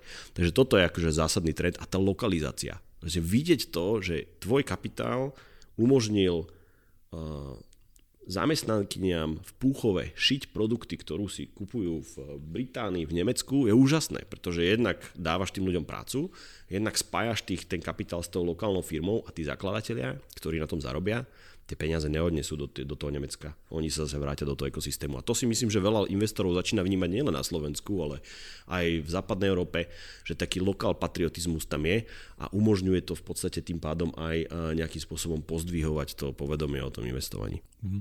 Ja, ja ten trend vidím rovnako, že ak teraz povznikali rôzne apky, že vieš jedným klikom nakupovať akcie a fakt to, aj ETF nemusíš tomu rozumieť, tak potom neskôr môžeš cez apku si kúpiť akcie, akcie alebo nejakú investíciu dať uh, tu na do nejaké vedľajšej firmy možno, ktorá bude dávať zmysel. No, tak ja som taký v tomto taký že trošku staromodný, hej. Lebo predsa len investovanie je podstupovanie rizika. Človek je odmeňovaný za riziko. To není teraz ako v kasíne, je to v pohode. Mám tisíc eur, chcem ich minúť, tak vyskúšame, je to zábava, človek sa na drink, ja som tam v živote v kasine nebol. Vošiel som teda... Ešte, že si dal ten dodatok. Ale fakt, počkej, vošiel som medzi dvere v, v Monaku, keď som bol na road tripe, sa tam pozrieť, hej, lebo však vieš, James Bond a všetky tie autá parádne, ale uh, to je niečo iné, hej, a tam v podstate to je taká hra, hej, ale čo sa týka toho nejakého mm, disciplinovaného investovania, tak tam je potrebné sa pozrieť po tú kapotu, prečítať si tie informácie a byť stotožnený, aby ten človek potom nebol sklamaný na konci dňa. Hej? Lebo bez rizika neexistuje výnos. Uh, povedz jeden alebo dva túly, alebo koľko chceš, ale najlepšie jeden. Niekto je rýchle. Excel? Uh, okrem, okrem Excelu, že, okrem Excelu uh, čo používate vy pri či už čekujete investície, alebo pozeráte sa, neviem, čokoľvek, čo používaš pri investíciách, Hej, no nechcem byť negatívny, akože to je trošku pro nášho biznis modelu, že my teda ako tým, že veľmi opatrne naberá, na, narábame s tými fičkami, tak si nemôžeme dovoliť túly, ktoré stoja že desiatky tisíc eur, bohužiaľ. Čo, čo tie túly robia? Keď sú Pitchbook, invest... hej, Pitchbook je dobrý, uh, dobrý tool, kde v podstate vidíš všetky privátne transakcie v Európe, od ich založenia až po nejaký Series A, Series B, až, až po exit, kde vidíš, ktorí investori investovali pri aké valuácii v rôznych segmentoch a tým pádom si vieš nájsť tie porovnateľné transakcie akože snažíme sa to využívať na, na základe tých takých všelijakých dostupných verzií a veľmi tvrdo rozmýšľame, že si zakúpime tú licenciu, ale to je v podstate Bloomberg, to sú neuveriteľné peniaze, že to stoja. No a potom tie také verejné zdroje, ktoré sú cez Google dostupné, veľakrát sa, veľakrát sa dá do, doklikať cez nejaké štúdie akademické k nejakým, nejakým multiplikátorom. Máme kamarátov po Európe, ktorí robia v rôznych investičných nemenovaných, veľmi vysokoprofilových firmách, ktorí nám občas nejaké tie multiplikátory dodajú. Hej a takto, no, ako pomáhame si, ako vieme. A v ideálnom svete by sme mali Dealroom alebo Pitchbook, eh, ktorý, eh, ktorý vlastne tieto dáta všetky zbiera a agreguje. Okay. Mne, mne sa páči na tom to, že v skutočnosti tie túly, čo potrebuješ na dobré investovanie, je že Excel a Google. V zásade. Je to a tak, no. Keď to robíš mm. v takej malej miere, hej, že jasné, že obrovské, nebavíme sa teraz, že niekto má obrovský fond a rieši si tam svoje akože veľké investície, tak to už je celá, celá ako keby armáda okolo toho ale to asi veľa poslucháčov tohto podcastu nebude.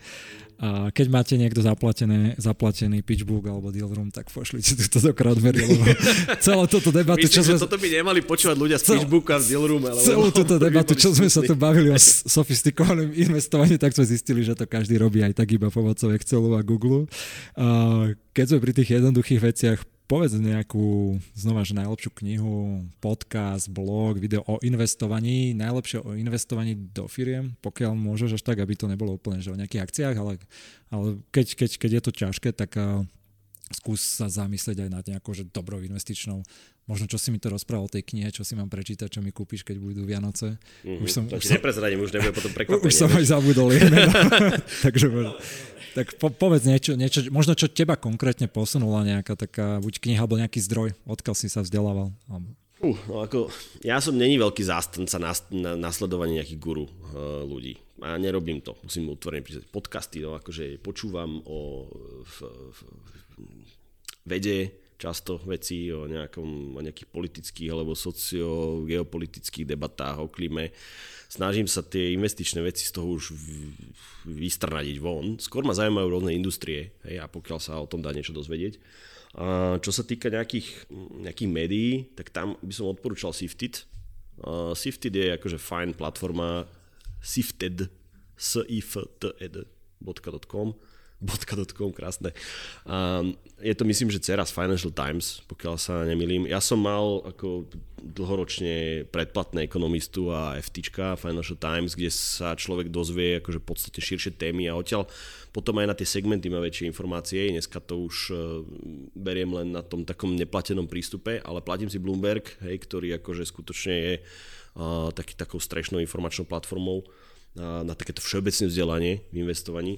No, ja mám ako vzdelanie vo financiách postgraduálne, robil som v investičnom bankovníctve, čiže Takže nechcem už, povedať, že teraz ako ty, čítam. Ty si zastanca toho, že, už, že ale, netreba sa vzdelávať ne, celý to život. som nepovedal, treba sa vzdelávať práve v tých takých iných oboroch, ktoré súvisia s, tým, s touto robotou, pretože často, vieš, akože posúdiť firmu, ktorá robí niečo v biotechnológii alebo ktorá robí v niečo v nejakom e-commerce, tak to ťa v investičnej banke nutne nenaučia ani, ani na škole.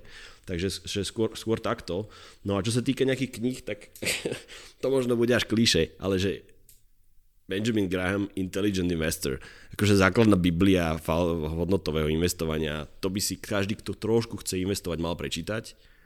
Um, potom veľmi odporúčam si vybrať nejakú takú, že svetovo uznávanú uh, knihu Corporate Finance, kde sa človek dozvie trošku o kapitálových štruktúrách, o weighted average cost of capital, o uh, net present value. Je to niečo, čo by si odporúčal aj founderom, akože podnikateľom Ja si myslím, Slovensku? že tí, ktorí už majú takéto že veľké ambície, to znamená, že ísť skutočne buď e, európsky alebo globálne, tak by som im toto odporúčal si pozrieť, aj keď tá, tie corporate finance, to sú skôr že učebnice, e, myslím, že nejaký Jaffe jednu z nich napísal, mám to tu aj napísané, počkaj, že Ross Westerfield Jaffe z toho som sa ja napríklad učil, hej.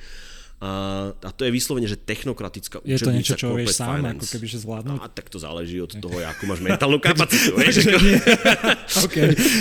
Ale si poviem ti, že si garantujem podcast. ti, že corporate finance není jadrová veda. Hej? Čiže ja si myslím, že priemerne inteligentný človek, ktorý ho to zaujíma, lebo ten záujem je veľmi dôležitý, tak to úplne v pohode zvládne. Potom je taká dobrá knižka, ktorá je pre práve začínajúcich podnikateľov, respektíve tých, ktorí pracujú s rastovým kapitálom, to je Entrepreneur Finance a to je zase sa, sa ako používa, je to technokratická kniha, ale aj s veľa príkladmi. Myslím, že to je od eh, Leach Melicher alebo Alemany Andreoli. To som si nemusel napísať, lebo ja si pamätal len ten názov. No a čo robím často, hej, a sa musím priznať, a s veľkým nadšením, tak eh, keď má niekto nejaký taký okrúhly sviatok, alebo ja som mal okrúhly sviatok sám sebe, som si kúpil knihu od Rea Dalia, čo je zakladateľ Bridgewater Associates, myslím, že to je jeden z najväčších hedge fondov na svete. A Ray Dalio napísal takú, takú knihu, keď už už mu, už mu stačilo zarábať peniaze, teraz chce odovzdávať tie myšlienky, hej, hľadá si nejakú svoju legacy, a, tak napísal knihu Principles.